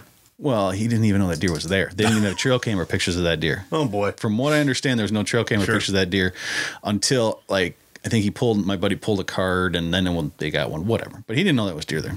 That deer was there. But yeah, he was jealous and he thought I lied to him because it turned out to be a ten when it was really just a oh Chad Cedarstrand, nice job, buddy. I don't know, talking about the podcast, I guess. Wow, thanks. Um, but yeah, so um, I broke the unwritten rule of tro- shooting a trophy deer off somebody else's property and he thought I lied to him because I told him it was like a six or an eight when it was really a ten. Well, when it's running, Right. I mean running, and then it looks at me straight. I can't count because I'm not looking Right. at the rack. I had no idea. I even looked at the at the camera footage that night, and I couldn't tell, Tell, sure. how many points or how really how big it was because it all happened so quick. Right. It was jealousy. Oh yeah. Oh, let's rewind to the night before he shot a button buck. that so- was just, that was freezer meat. He thought it was he thought it was a doe. Oh boy. Except you could pick the thing up with one arm. Yeah. I've done that once or twice. Yeah. But then I find out later on that he's kicked people off of properties for shooting does. So I'm like, what am I supposed to shoot? A doe, a buck, Doe, a deer. a squirrel? Yeah, doe, a deer, female deer. I don't even know. So yeah, it was just yeah. So yeah, going to getting, you know, but I'm it's not as bad as at least I got my deer. yeah, you got yours. I didn't, but I didn't have to pay for it. So How in the hell? that was the biggest deer he'd seen off his property in five years. So you paid for it. I know. You shot it. I know. It's It not is like what it is. it's not like law enforcement's going to do anything about it. No. they're just going to go. You guys figure it out. Too bad. Yeah, well, they'll turn to you and go prove prove to us that you shot it. Yeah. Oh well, can't. it's over and done with. Yeah, I'm not bitter about it. that's smart ass smirk says otherwise. Yeah. It's like I'm not bitter about mine. Meh. Not that I'm bitter. Not that I'm actually bitter. Just more like, really, dude. Yeah. Like, come on. It's not like it was a 160. No. Or you told me, hey, just come out shooting does. But I'd be fine with it. Yeah. I don't care. At least then I know what to shoot or what not shoot. Yeah. We had a different piece of property where my buddy goes, look, there's Captain Hook. His brow tines are taller and they hook in. Sure. That's my deer. I'm like, okay. Okay. Fine. Yeah. I'm like, I can deal with that. I've always always fun fun to try to name deer when you see them on your game tra- trails. I've never been able to name them very well. No. I never get deer worth naming. Well, that's true too. yeah. I think I had one. I no, I had one. It was uh I called him the boogeyman because I knew he had a big rack, but we didn't know how big because every this was probably seven years ago. Cameras were good, but they weren't They great. weren't great. Yep. No. So it was fuzzy, but we could just see a whole lot of junk and he was Sure. tall. I mean, it was it was good deer, Yeah. but we only seen him in pictures at night and it just was a like a ghost. Yeah. You know, the rack was a ghost. I nicknamed him the boogeyman. Good name. Never seen him before. Never seen him No. during the daytime. Got like three, four pictures of him scattered around. No, that's a problem too. I mean, I hunt all public land. Yeah. I don't hunt private land, and it's you know you're out there with every Tom, Dick, and Harry. That you can't leave a stand out there. You can't Yeah. trust anybody with a camera. I just I hunt when I hunt. Yeah. So It sucks. Yeah, well, Bow hunting's not that bad though. No. Depending on where you're at. depending on where you're at. I mean, there's a lot of, you can you can really disappear. There's Yeah. not many people that bow hunt. I used to hunt up in Ripley. Boy, No, I, it's for me. The Ripley hunt seems a lot like the Brainerd JC's ice fishing extravaganza. exactly what it's like. Okay. No, the Brainerd. It's Brainerd. It goes to a great cause, right? It's Right. a char- biggest char- charitable fishing tournament. Blah blah blah. Go if you haven't done it, go do it. That's a fun, lot of fun. but it seems a lot like that. Just a shit ton of people. You got to do it once Yeah. and then never go back. I just don't think I could deal with The it. first time I ever did it, we were sitting at the gate at three in the morning, waiting for him to open it. Went in, parked, walked to my tree, got up to my stand, pitch black. As the sun came up, I looked over 20 yards. There's another guy sitting there. Oh yeah, That's a waste of a day. What do you do? we're up by Mille Lacs. Okay, you go about you know Buzzies on Mille Lacs. Yep. You- I- It's changed the name to something else. I can't remember what it was or what it is now. But anyway, it's on the you know east side up Yep. whatever. And there's some public land up there right before you kind of cross a creek. Not that far up there, but uh, I found about it. Found out about it through a bartender at the old uh, Muni in Isle there. Oh, yeah. yeah. I'm like, go check out this spot, blah blah blah. So I go back there. Sign freaking everywhere. Buck sign everywhere. Good buck sign. I'm like, all right, cool. So I sat up there one day, saw some deer. Nothing. I don't, I don't think I saw any bucks. If I did, a little one. But uh, I'm like, cool. So my buddy was coming up. I'm like, we'll just hang out in the same tree. You look that way. I look this way. We're covered. So we get out there. I'd put this put the stand up the night before. Whether that was legal, I don't know. Whatever. I think it was. I can't remember if it was legal or not. But anyway, um, so we're up there and we're hunting, and I'm grunting. I break out the grunt call, make some calls. And like it's 30 seconds later, from our left, boom! I'm like, what the hell? When did that guy get here? Well, next thing you know, it's like 10 o'clock, and we're like, all right, you know, we see the guy walking out. And I go, when did you get here? He's like, well, I don't know about this time. I go, How did we not see or hear him? At least hear him. He's like, I walk so slow that I can barely hear myself walking through. And I go, let me ask you a question. So this deer you shot, could you hear me call? He goes, yeah, we were only about 50 yards apart. I go, okay. So did I call that deer? And he goes, thank you. he goes, I saw the deer about 200 yards away or whatever it was, a little ways away. You hit that call and he came running. Yeah. I had time to go back and then boom, shot him. I go, you couldn't even have let him get to me. Thanks for the assist. I know. I go, well, you're welcome.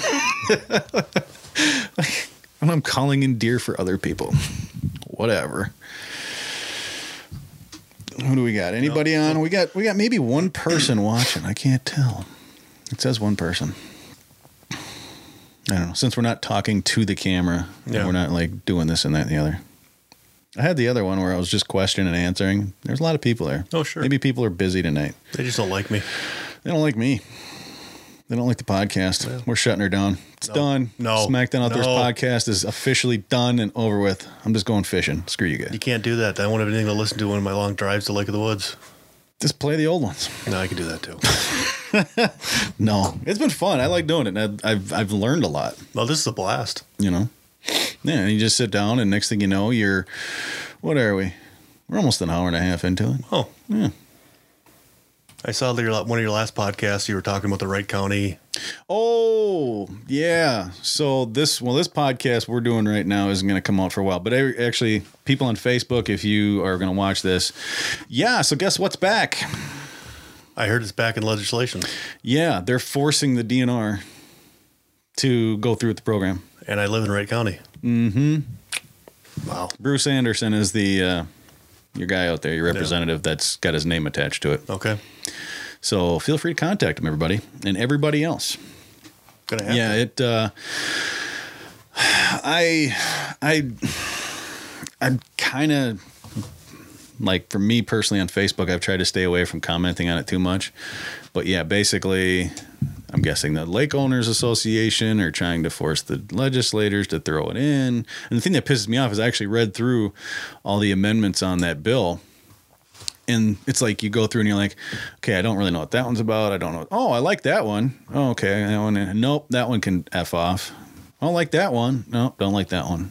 I don't like that one. Oh, that one I don't know. Da, da, da, da. It's like the two line. You know, there's the one for the two lines in there, and then there's this one, and then there's that one, and yeah, and then it's this whole Wright County BS again. And it's, you know, I guess the only thing I really con- concerned about it is the wash stations. No. I mean, t- they got one in Annandale. Well, that's the problem. Yeah. and that's that's you know I had um, uh, Travis on here, and we're like, look, we don't care if you want to check our boats, Right. If you want to wash our boats with a toothbrush, oh ahead. please don't, don't clean my boat, whatever.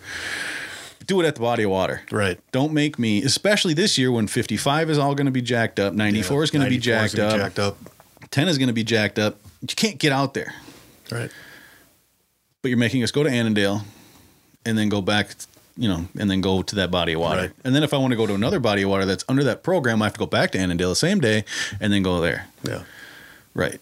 How about you take the money, buy a wash station, and start putting them at these lakes? Yeah. Teach people how to use them. You know, I'll that's- use it. the thing that I found in other states, being able to travel to other states and fish, Wisconsin's got a really good program. It's a pain in the butt, but you can buy a season pass. They charge five dollars to launch your boat on most lakes. Some lakes are more expensive, some are less, whatever. But their boat launches are all in great shape. Mm-hmm. They actually spend the money to keep keep them up, and there's more than one launch on most big bodies of water. Yeah. Well, it's kind of like the Three Rivers Park District here. Right. They charge, you want to hear about a scam? Is it six fifty now? Or is it- Six dollars and fifty cents. I found that out last night. Now here's the deal. I forgot to actually pay when I went out last night. I, I like I went to the cash machine, pulled out money to do it, made Right. sure I got 10, 5, and five ones. Launched my boat. I'm by myself. Didn't even I like pulling up. I'm like, okay, I gotta pay. There's the box. Cool, I'll pay.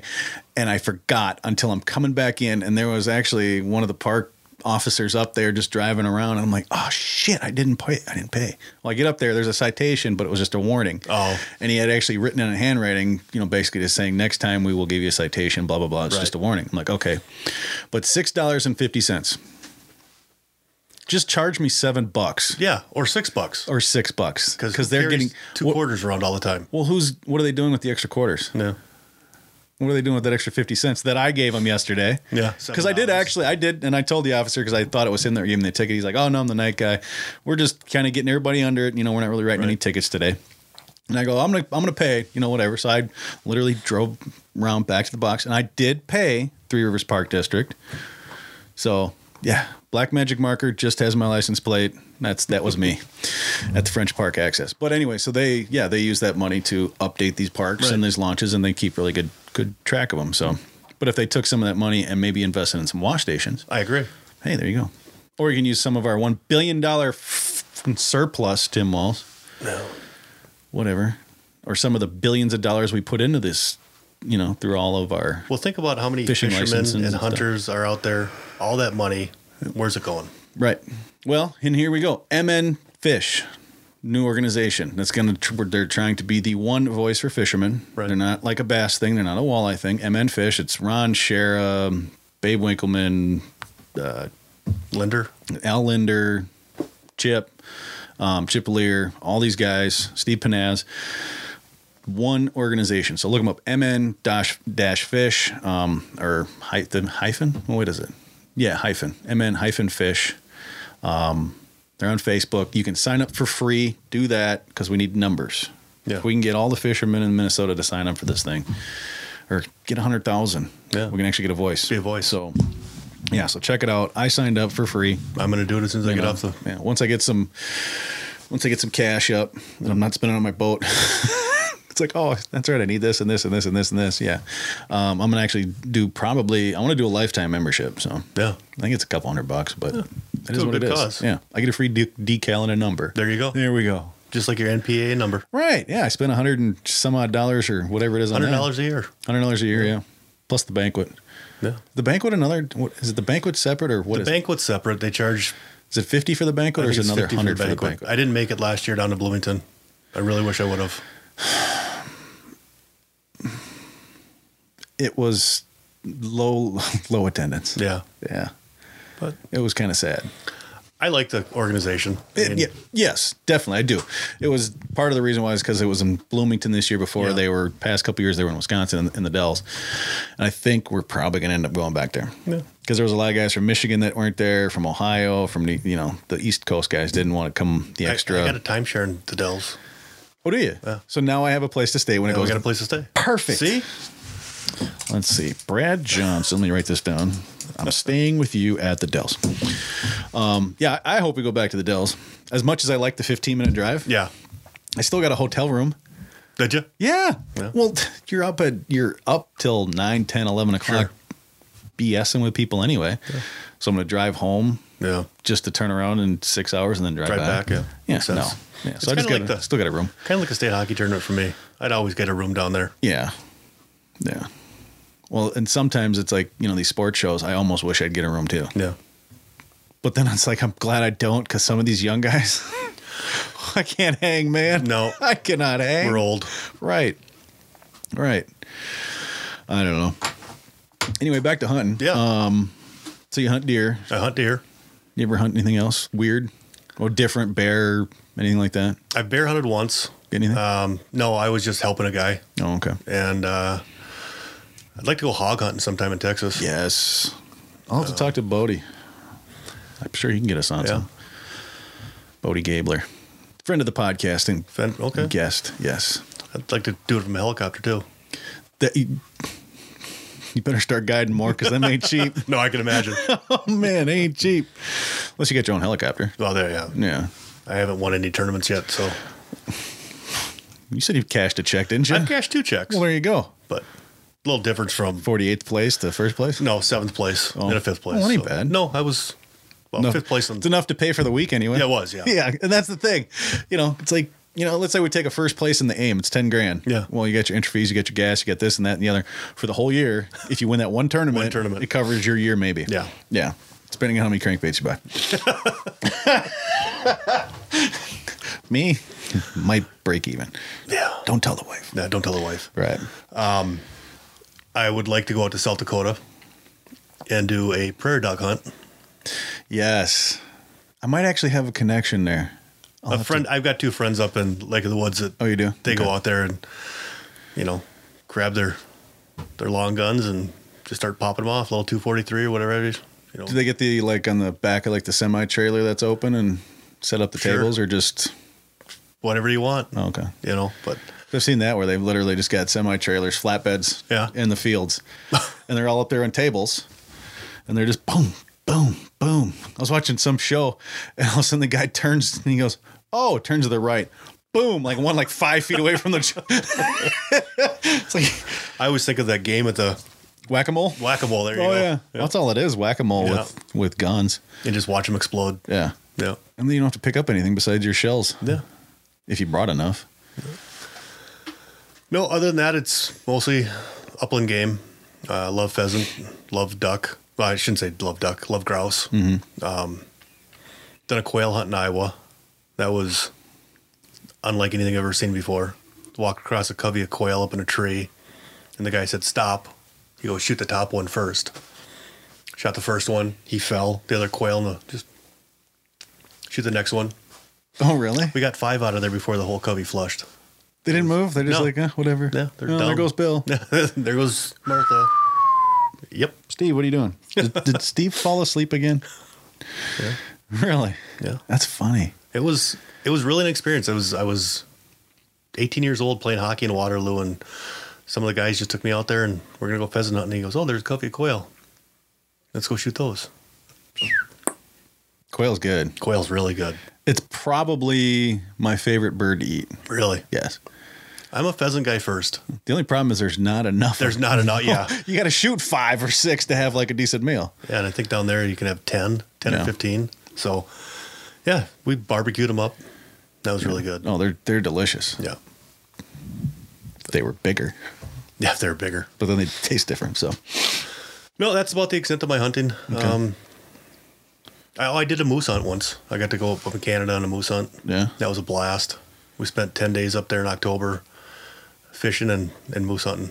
I'm gonna guess you didn't get any since you didn't bring it up. We got three. Well, you did you get one? I shot a bull and a calf. oh, you did. And you didn't bring this up earlier. No, Uh, I didn't. Why? I don't know. I'd have brought that up first. Yeah. Like yeah, shot a moose. Yeah. It's a big ass animal. Yeah, we the lake was really cool. It's called Snowshoe Lake. It encompassed both Manitoba and Ontario, or Ontario and Manitoba. Okay. So we stayed in Ontario, but we hunted Manitoba, and uh, I didn't have a, a bull tag, and the guy took me out on opening night, and he's calling and he's calling. We're it said by the GPS from we took the little John boat up the river, and then we had to walk Okay, a now we're mile. not, not, not- we're not gonna get you in trouble, are we? Because Oh, no. Okay, you shot a bull, but no bull tag. no, well here's the We'll reason. explain. Okay, here's go the ahead. reason. Just had to check before we get too Our you know, guide too far into it. was a Native American. oh, okay, and they have no restrictions on what they can shoot. gotcha. So the deal was you shoot the bull, I get the horns, he gets the meat to feed his family and village. Gotcha. So that was Okay. the way it happened. And then the next morning we were going out to field dress it or cape it out and we didn't knew nothing about moose hunting. We brought everything under the sun on this plane. And in fact the pilot looked at us and he goes, You don't need the deer stands, you don't need the ladders, you don't need this. you brought deer stands for moose hunting? Oh yeah, we didn't know. we brought guess. we brought a TV, a DVD player, a keg of beer. Um, you know the, the important things. I wish that. Yeah, Oh God, I'd love look to on see the this- look. I'd love yeah. to see the look. It was on that. Oh. priceless. So What in the hell are Yeah. these guys thinking? This is. You guys realize college isn't is down the road, right? I'm taking you moose hunting, not to the frat party. and it was a phenomenal walleye lake, but we went through five dozen minnows on the first night. oh, just a jig and a minnow, yeah. and uh, didn't know we were only supposed to have two fish. We had maybe Oh. a couple extra, Oh, jeez. but we ate them all. Filling our freezer. Yeah. Um, I shot a calf the next morning. There was a bull chasing the calf to get to the the female and uh, the cow, and so I shot the calf, and that was the best eating meat I ever had in my life. Yeah. And then the guy that took us, he shot a giant moose, uh, Hmm. white horned. It probably had a 52 inch spread, Oof, and mine was nice. only 40, 40 something. Only 40 something. But Just it was small. it was a triple lifetime. Back when Minnesota had the moose hunt, me and my father applied for 20 straight years, never got drawn. Yep. But uh, so that was a that was a once in a lifetime trip for me. It was a blast. Nice. Although I did miss my wife's birthday that year. Has she forgiven you, or is she? Does she bring it up? No, she doesn't bring it up anymore. No. Okay. Like, anymore? Anymore. How many years did it take her to stop bringing it up? What year is it right now? Nineteen. Uh, yeah, it took her about 18 years. you missed my birthday that year, remember? Yeah, but I brought home this nice rack. No, I didn't even get the rack. What? I thought So, well, here's here's a little caveat to the story. you, you got to stop shooting racked animals because you don't come home with them anyway. That's guy- why that the deer. The guy that took me, he had a cabin up on in Morrison on Lake of the Woods. Okay. And because I didn't have a license for the rack, we left let it dry on his deck over the winter. Oh. And then he was just going to bring it home the next summer. Well, the mice got to it that winter. Jesus. And we got back up there, and the only thing that was left was part of the skull. Oh, they chewed the whole Oh, rack. they up. went to town on it. Really? Yeah. So that sucks. lesson learned. I got pictures of it that Okay. I can still remember it by, and Well, if you really want, you get a repo, repo, reproduction made of the rack yeah, if I- you cared. if I ever could afford it. yeah, But but then they can't be that bad for reproduction antlers. Well, I'd want to do the whole head now. Oh, So, I mean, I had it caped out when until I found out how much the the whole head mount Mm-hmm. was, the shoulder mount. I said, yeah, I'll just do a, e, a European mount on it. how much was that? How much would it have been? To, Canadian money, and this was back in 2000, no, 90, 98, 99. It was probably around five grand Canadian money. and what is is that more or less than us? Well, that was I can't remember. back then. It was their dollar was about 50 cents to US dollar. okay, so, about twenty five hundred bucks. 2500 bucks, yeah. Back in '99, When I was still young and stupid and it's probably about thirty five hundred bucks now. Yeah. if not five grand. Yeah. for a freaking moose. for a moose. Just a big deer, I just want to shoot an elk now right? with my bow in New, New Mexico. Wow, now we're getting specific. What zone or area or whatever they call them out just there? outside of Albuquerque. Um, it's from what I've been researching, it's got the biggest elk racks around. I mean, you're talking four, four fifty. Those are the Ro- are those the Roosevelts? I believe those are the Ru- or- Roosevelts. Or, wait, Roosevelt or Roosevelt? Roosevelt, whatever. Are they Roose- well, I don't want to piss any elk guys off. They potato, can get, they potato. can they can get all touchy. I know. I suppose they can. No offense. Cause yeah, cause fishermen won't get touchy. I, Is it I a swear, I swear that thing was twelve pounds. Look at it. is it a sauger or is it a saw guy? I don't know. I, can't. either. What the- is it? Basically, I'll have to look at the picture because they have at the Hall of Fame there Yeah. or the museum. They've got the sauger, the saw guy, and the walleye. Right. I've got the picture, so obviously the walleye's got white tips and Right. sauger's like a zebra. So I won't, Supposedly Does it a have a saw little- guy. I heard has a white tip on it. but it's like zebra pattern, I Right. think. If I remember, and it was kind of dark. Yep. And the state record is only like 25 inches, like eight, nine pounds, I think. That's a big saw guy. Oh, yeah. Oh. I mean, the biggest sauger I've caught in Lake of the Woods is maybe pushing eighteen. 18 inches. Oh, yeah. Yeah, they're all small. Yeah. Yeah. But look for the small sauger and you'll find big walleye. Yes, you will. Yes, you will. I've actually caught walleyes with saugers in their mouth Oh, yeah. and a jig in their mouth.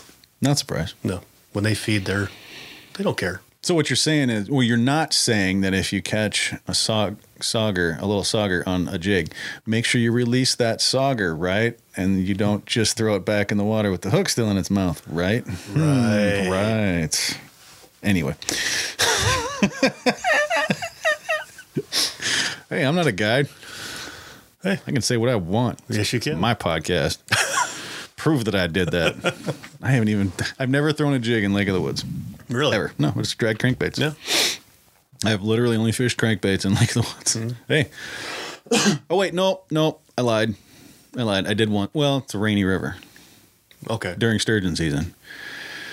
But we didn't do much walleye fishing. We tried it, but then we went sturgeon You fishing. know, every year for opener, I go up there and which I'm missing the the sturgeon run right now. It's yes, you kind are. of annoying the hell And out they're of me. catching some giants. Yeah. But I always go up Thursday before opener, Hmm. and Friday I put my boat in just to get the kinks out of it. Yep. And we sturgeon fish. I've never caught a sturgeon on Friday before opener. But the last three years, I've caught a sturgeon on opening day on a jig and a minnow. Really? Yep, there's been at least one in my boat every year. We just now. Are you using the same stuff as you No. were the day before? No, day before I've got the four ounce flat weight, I've And got the circle hook the with- big circle yeah. hook with a glob of worms and a glob of dead shiners. Now, typically, somebody with, especially a guide that is used to figuring out patterns, would go maybe the day before opener, I should use a jig and a minnow But for sturgeon. but then can you be ticketed for targeting walleyes? Use the flat. You you no no no because you just use the big flat weight. Okay. and you go, look, this is how I catch sturgeon out Yeah. here. I, refer him to this podcast. Yeah, Okay. I If will. you are out there the day before Yeah. with a jig and a minnow, flat weight or not, you're targeting sturgeon Correct. because you can catch him the next day on that jig and minnow, Yeah. but you couldn't the day before on Right. on the flat weight and circle hook. Right. There. There you So go. you refer the, the CO to this podcast okay? they'll still give you a ticket. But- I mean, if you're anchored and well, Is SmackDown Outdoors going to pay my ticket? no, Okay, just checking. no. maybe fun. Well, maybe a different SmackDown outdoors. not this one though. No, I'm not paying any ticket. I don't even want to pay my own tickets. It's gotten Anyway. pretty comical that you're using walleye rod, seven foot, Mm-hmm. three eighths ounce jig with a frozen shiner, and you catch a 65 inch sturgeon No, just use a sturgeon rod with braid. Yeah. for that jig with the jig. and that minnow. Yep. There, you go. Yeah, I'm using 65 pound braid for walleyes, officer. Come on. Last summer they had, um, why can't I think of his name?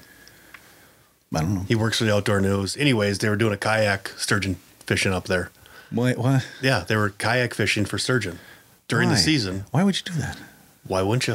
I don't know. Get Some drugged. fat and I'll fall out of the boat and die in the river.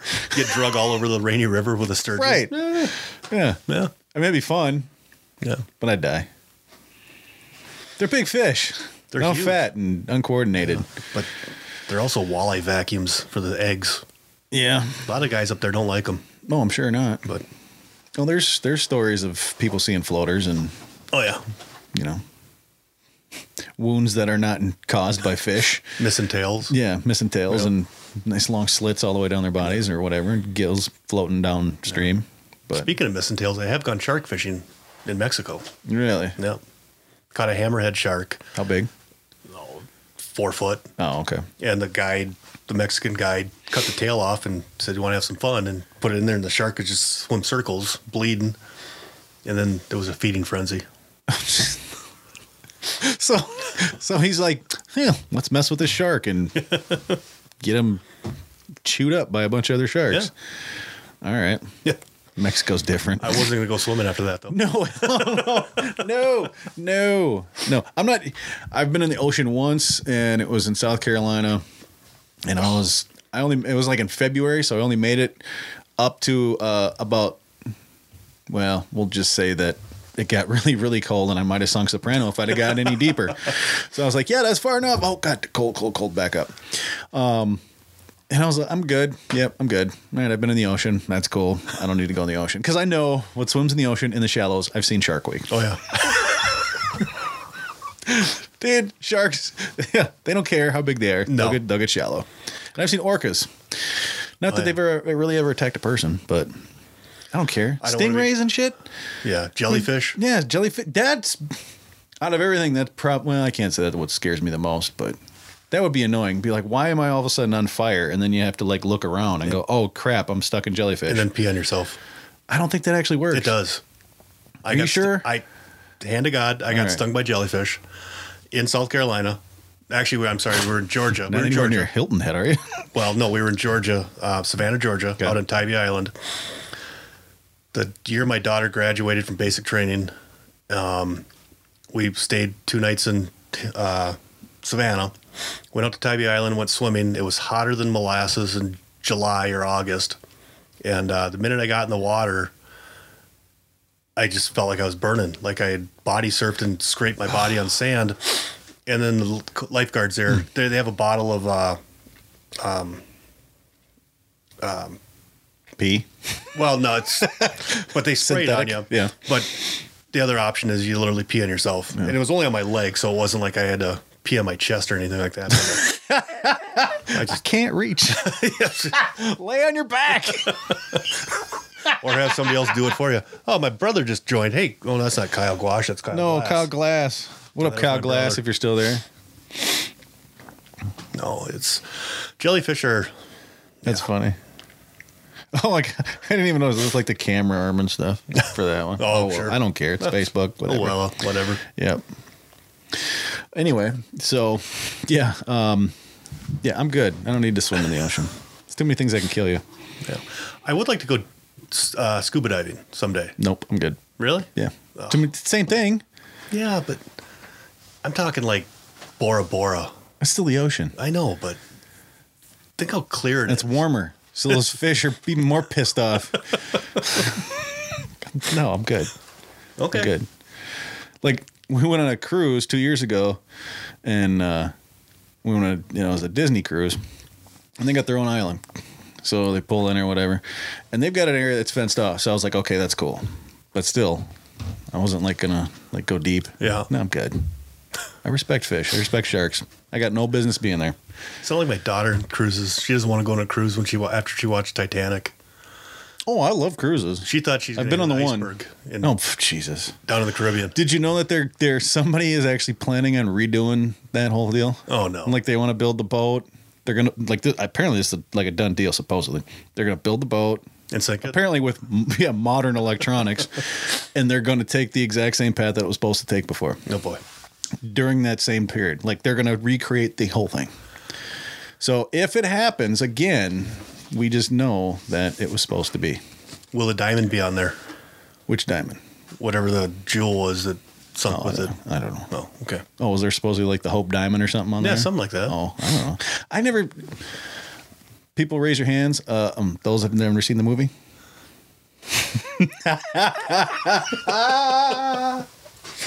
I mean, I, I'm, I'm, I saw because I was flipping through, and it turned out to be the perfect part Yeah. where he is hanging onto that door, Oh and yeah. the whole, and he sinks to the bottom. I'm like, push her over, jackass. There's plenty of room on the door, and I turn it off. Like so, thirty seconds. I'm like, yep, done. My Yeah. stepdaughter was at that age where she wanted to watch it, so Yeah. I was doing the good thing as a father and said, "Okay, I'll watch it with you." Still don't know if that's excusable. Okay. Do I I, have mean- to turn my man card back in? Well, it's up for debate. Okay. We'll put it up for a vote. You'll probably, everybody's going to be like, it was for his daughter. Leave him alone. Stop it. So what? Well. Okay. I've never I've never watched Harry I'm- Met I don't have Sally. any kids, so there or you I've go. never Yeah. watched uh, You Got Mail. So That was for your daughter. I'll give you that. okay. Okay. But I've never seen Harry Met Sally and You've Got Mail. Yeah, No. I've never seen them. you don't want to. I, well, one's got Meg. Don't they, don't they both have like Tom Hanks in it? And Meg Ryan, Yeah, Meg Ryan. Yeah. Yeah, I'm good. but Meg Ryan back in the '90s, she was Yeah, she was Becky. good. She was, yeah, she was a good looker. Yeah, she, you know, now it's like, wow, nice hair. yeah. Now she's just a giant pain in the ass, but I digress. Scuba dive in the mine pits up around Crosby. I've heard about that. What's up there? Oh, they got giant mine pits up there. There's Yeah, but I mean, like, what's in them? fish. Just stuff to go Yeah. scuba dive around? No, there's. Fi- I mean, there's some of those mine pits up there have some giant trout. Yeah, yeah, yeah. That I do know. Yeah. Yeah. Hmm. Well, that might be fun. I'd, I'd scuba dive that. I've always wanted to scuba dive Lake Superior. That'd be cool. Yeah. But who knows what's in Superior? That's getting very close. You, you know what's weird is that there's that one kind of up by Split Rock. There's that one. Um, it's a break wall with a little lighthouse on that very end of it, little white lighthouse. Oh, right in Two Harbors. Yeah, two hours. That Yeah. one. It freaks me out because I walk walk out there and I look over the side, and you're just looking straight down for however far that is, Yeah. and these boulders the size of your house just stacked up on top of each other. It freaks me out a little bit. That's the I way get a Lake l- Erie was I last get a year. little bit of verti- vertigo looking at Yeah, that, just Lake- standing there. Lake Erie was like that, and we were literally fishing in 30 feet of water, pulling rip and wraps. And I actually saw a f- walleye hit my bait, yelled to the pro in the front, Jacob L. He dropped his down, thought he was snagged on a rock when he actually snagged the fish, and it spit it. Oh, really? Yeah, it was incredible. I said, "There's a fish," and he Yeah. goes, looks down, drops his rip and wrap down, thought he was snagged on a rock, and he had the fish hooked It's a for fish. yeah. Nice. But and that was, I mean, you're looking at boulders the size of Volkswagens down there. Oh yeah. It was I mean, it freaks me out. I think it's just. I mean, like I get a little weirded Yeah. out because I'm on that like six Yeah. foot wide thing that who knows. You know, I'd be an idiot and slip and fall off for some reason.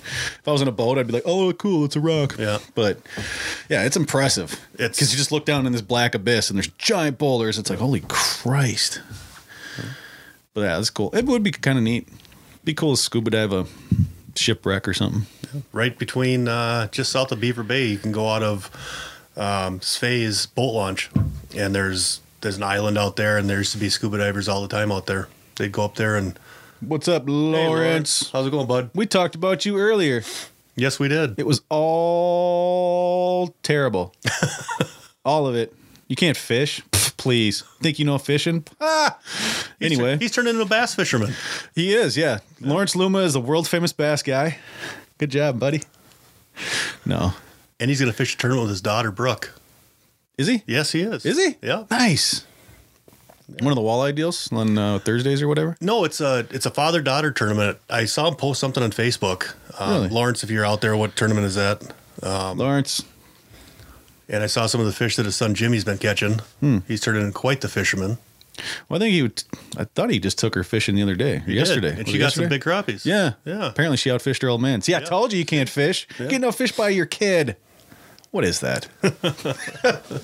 no, just so everybody knows, Lawrence is a good fisherman. Yes, he is. Yes. And he was a good hockey player until he transferred to St. Louis Park. But we won't Lawrence talk about Lawrence played hockey. Oh, jeez. that. Yeah. Memories made at Lord Fletcher's. Oh, okay, yeah, that one. Yep, yep. Wait, isn't that tomorrow? I don't know when it's at. I think that one's tomorrow, or was that next weekend? Either way, I wanted to fish it, but I'm busy because I'm either podcasting or I'm already doing I'm doing something. Otherwise, I was going to sign up for it. But yeah, check out the Memories Made Fishing Tournament uh, put on by my buddy Mike Farrell and um, um, Saturday. Saturday. It is the Saturday, yeah. So check that out down at Lord Fletcher's. Go say hi to Lawrence. See if you caught a bigger fish than he did. And if you want to fish in his walleye league, contact Yeah, him. Thursday. Yeah, yeah. There's a possibility you'll see me, Lawrence. you go down. No. Anyway, I might fish it actually with Tony, with intern Tony. I won't be there the one um, Memorial Day week, so move that one. Get that one out of there, so then I can fish another one. But anyway, yeah. So scuba diving, mine pits. That would be kind of neat. Yeah. Yeah. They're deep. Well, yeah, that's why lake trout are in there because Yeah. they're deep and they're, They're deep cold. and cold. That's one thing I have yet to go and try is those mine pits and whatnot for those Lakers, and I'd love to. I did go up uh, last fall to Superior with my buddy, um, and we did catch some. What's up, Ranger Glenn? Um, we did catch a few lake trout, and we caught uh, see you on Thursdays. Wow, that's right. Um, we did catch a few Lakers. Caught my coho Yeah. little coho, about that big. They're still good to eat. Hey, whatever. I was I'd never caught one before. Yeah. I have a rule. If I go to a new body of water and I catch a fish, no matter the size, three inch perch, forty inch pike, don't matter. Mission accomplished. There you didn't go. get skunked. Yeah. So I went out on Lake Superior for the first time. Caught caught a couple fish. I was happy. It was funny because I'm jigging, jigging, jigging. All of a sudden, my line like shoots under the boat and goes towards shore. I'm like, "What in the hell's going on here?" So we got to get like the you know line around the boat and around all this, stuff. and I get it up and it's like just on the surface. I'm just skiing the thing. I'm like, "What the hell is this thing?" I was like, "Oh, it's a coho." I'm like, "Okay, cool." Cool. Fish number two on the bucket list. There you go. cross that off. Perfect. Yeah, we grew up grew up fishing Lake Superior too. Uh, we had a cabin up on North Shore. Nice. And we always fished close to shore as you know, we had a little sixteen foot Starcraft with mom and dad. Yep. We pulled spoons. You don't have to go far because there's No. a break right there. Yeah. Yeah. In fact, one of the deepest spots in the lake was over 900 feet just off in front of our cabin. Really? Yeah. Wow. Yeah. Bill Katz, how you doing, buddy? But uh, 900 feet deep? yeah. Ooh. But then as technology came, like we were talking about earlier, Mm-hmm. we started going out deeper where all the charter boats were at. Never caught fish. Yeah. Coming to close to shore, Catch we'd go fish. right along the split rock, gooseberry, all the way up Yep. the shoreline. And those little bays would hold all sorts of fish. Mm-hmm. And It was a lot of fun. Well, the, the guys catch him off off that uh, that pier I was break, talking- yeah. off that break wall. Guys fishing out there all the time, so you don't have to go far. No, you don't. No. I mean, bait fish aren't necessarily in the middle of the Lake Superior. Where's the cover? The cover's up by shore, so Yeah. that's where the bait fish hang out. Absolutely. Well, that's where the big I fish used are to going to hang cast out. from shore when I was younger. I'd take Yeah. my rod and I'd go down the the shoreline and just cast rapalas or whatever and spoons and catch a couple here and there. So yeah, kind of Yeah, I want to get back out there this year. Try to catch some more, f- some more uh, lake trout. Get on a big lake trout. That'd be fun. And surprisingly, there's some giant walleyes in close to Duluth. Well, surprisingly, or not really surprising. No. Well, they're on the they're on the superior side, aren't they? Yeah. yeah. Yep. Then you get up in the Apostle Islands over there in Wisconsin. Yeah. There's some good walleye fishing up Because there. the aim was up there two years ago, Yeah. and that's where a lot of the guys were. Fishing the St. Louis side. River and going Yep. up. Yep. Yep. Well, we're going on two hours, sir. Time flies. Time flies when you're having fun. Man, I didn't realize how late it was already. Mm. Yeah, and we're just well, look, I looked the other, you know, a little while ago. I'm like hour and a half, eh, whatever, no Yeah. big deal. And all of a sudden, I'm like, oh, it's almost eight o'clock, two hours. Everybody on Facebook Live, thanks for showing up. If you guys were here, if not, whatever, that's cool too. Yeah. You got any sort of outdoor recipe that, uh, or a way that you like wild game, fish, anything cooked? I'm doing this at the end of every episode. If you got Well- a recipe, Now that I'm on my diet, I don't eat breaded fish. okay. So the way I cook them now is on my grill. I was gonna say microwave again. No, no. I grilled my walleyes on a sheet Okay. pan with uh, butter, which isn't really that bad for you. No, these- Except for your are these cholesterol. skinned or- Yep, these are fillets. Okay, you okay. can cut them into chunks too. Uh, so I put seasoning salt on them, and I'll put onions and uh, sweet peppers. Cut the sweet peppers up, put them on a sheet pan with uh, tin foil, put them on your oven, let them cook, and the butter will kind of cook them too, so they're they're not breaded. Mm-hmm. And at the very end, before you take them off, you open up the, the grill lid and you sprinkle mozzarella cheese on it, let that melt, and then you eat them just little nuggets of tender goodness. Nice. Yeah, and it's not breaded. Hmm. But sometimes I cheat and still eat the shore lunch. It's all right. You can have a cheat day. I can have a cheat. You can have a cheat day. You're not adding that many uh, No. that many calories. No, a friend of mine from Wisconsin taught me that recipe, and it's uh, like eating broiled fish. Simple. Yeah, it's simple. Perfect. No fuss, no muss. Right on. All right, sir. Well, thanks for joining me. I appreciate you having me. Anytime, man. God, this is You're awesome. close enough. Yeah. Come on over anytime. And then go uh, stalk Tony. No, God, I'm definitely gonna stalk Tony. Great. tonight. I just gave Tony a new friend. Either you're welcome or I'm sorry. well, I Anyway. won't hold it against you till I meet him. crap. All right, everybody. Thanks for listening. Thanks for listening to the podcast, everybody. Thanks to Brad Johnson of Johnson Outdoors for hopping on. Pretty good episode, I think. I, I'm I'm kind of worried for him if he does contact Tony because well, it is intern Tony, so we never know what's gonna happen. But anyway, uh, yeah. So thanks for everybody for listening. And other than that, just don't forget to subscribe wherever you're at. Hit uh, hit the uh, subscribe button on YouTube, and I guess we will just talk at you later, guys. So get out there, shoot straight, catch a big one, and we'll see you later.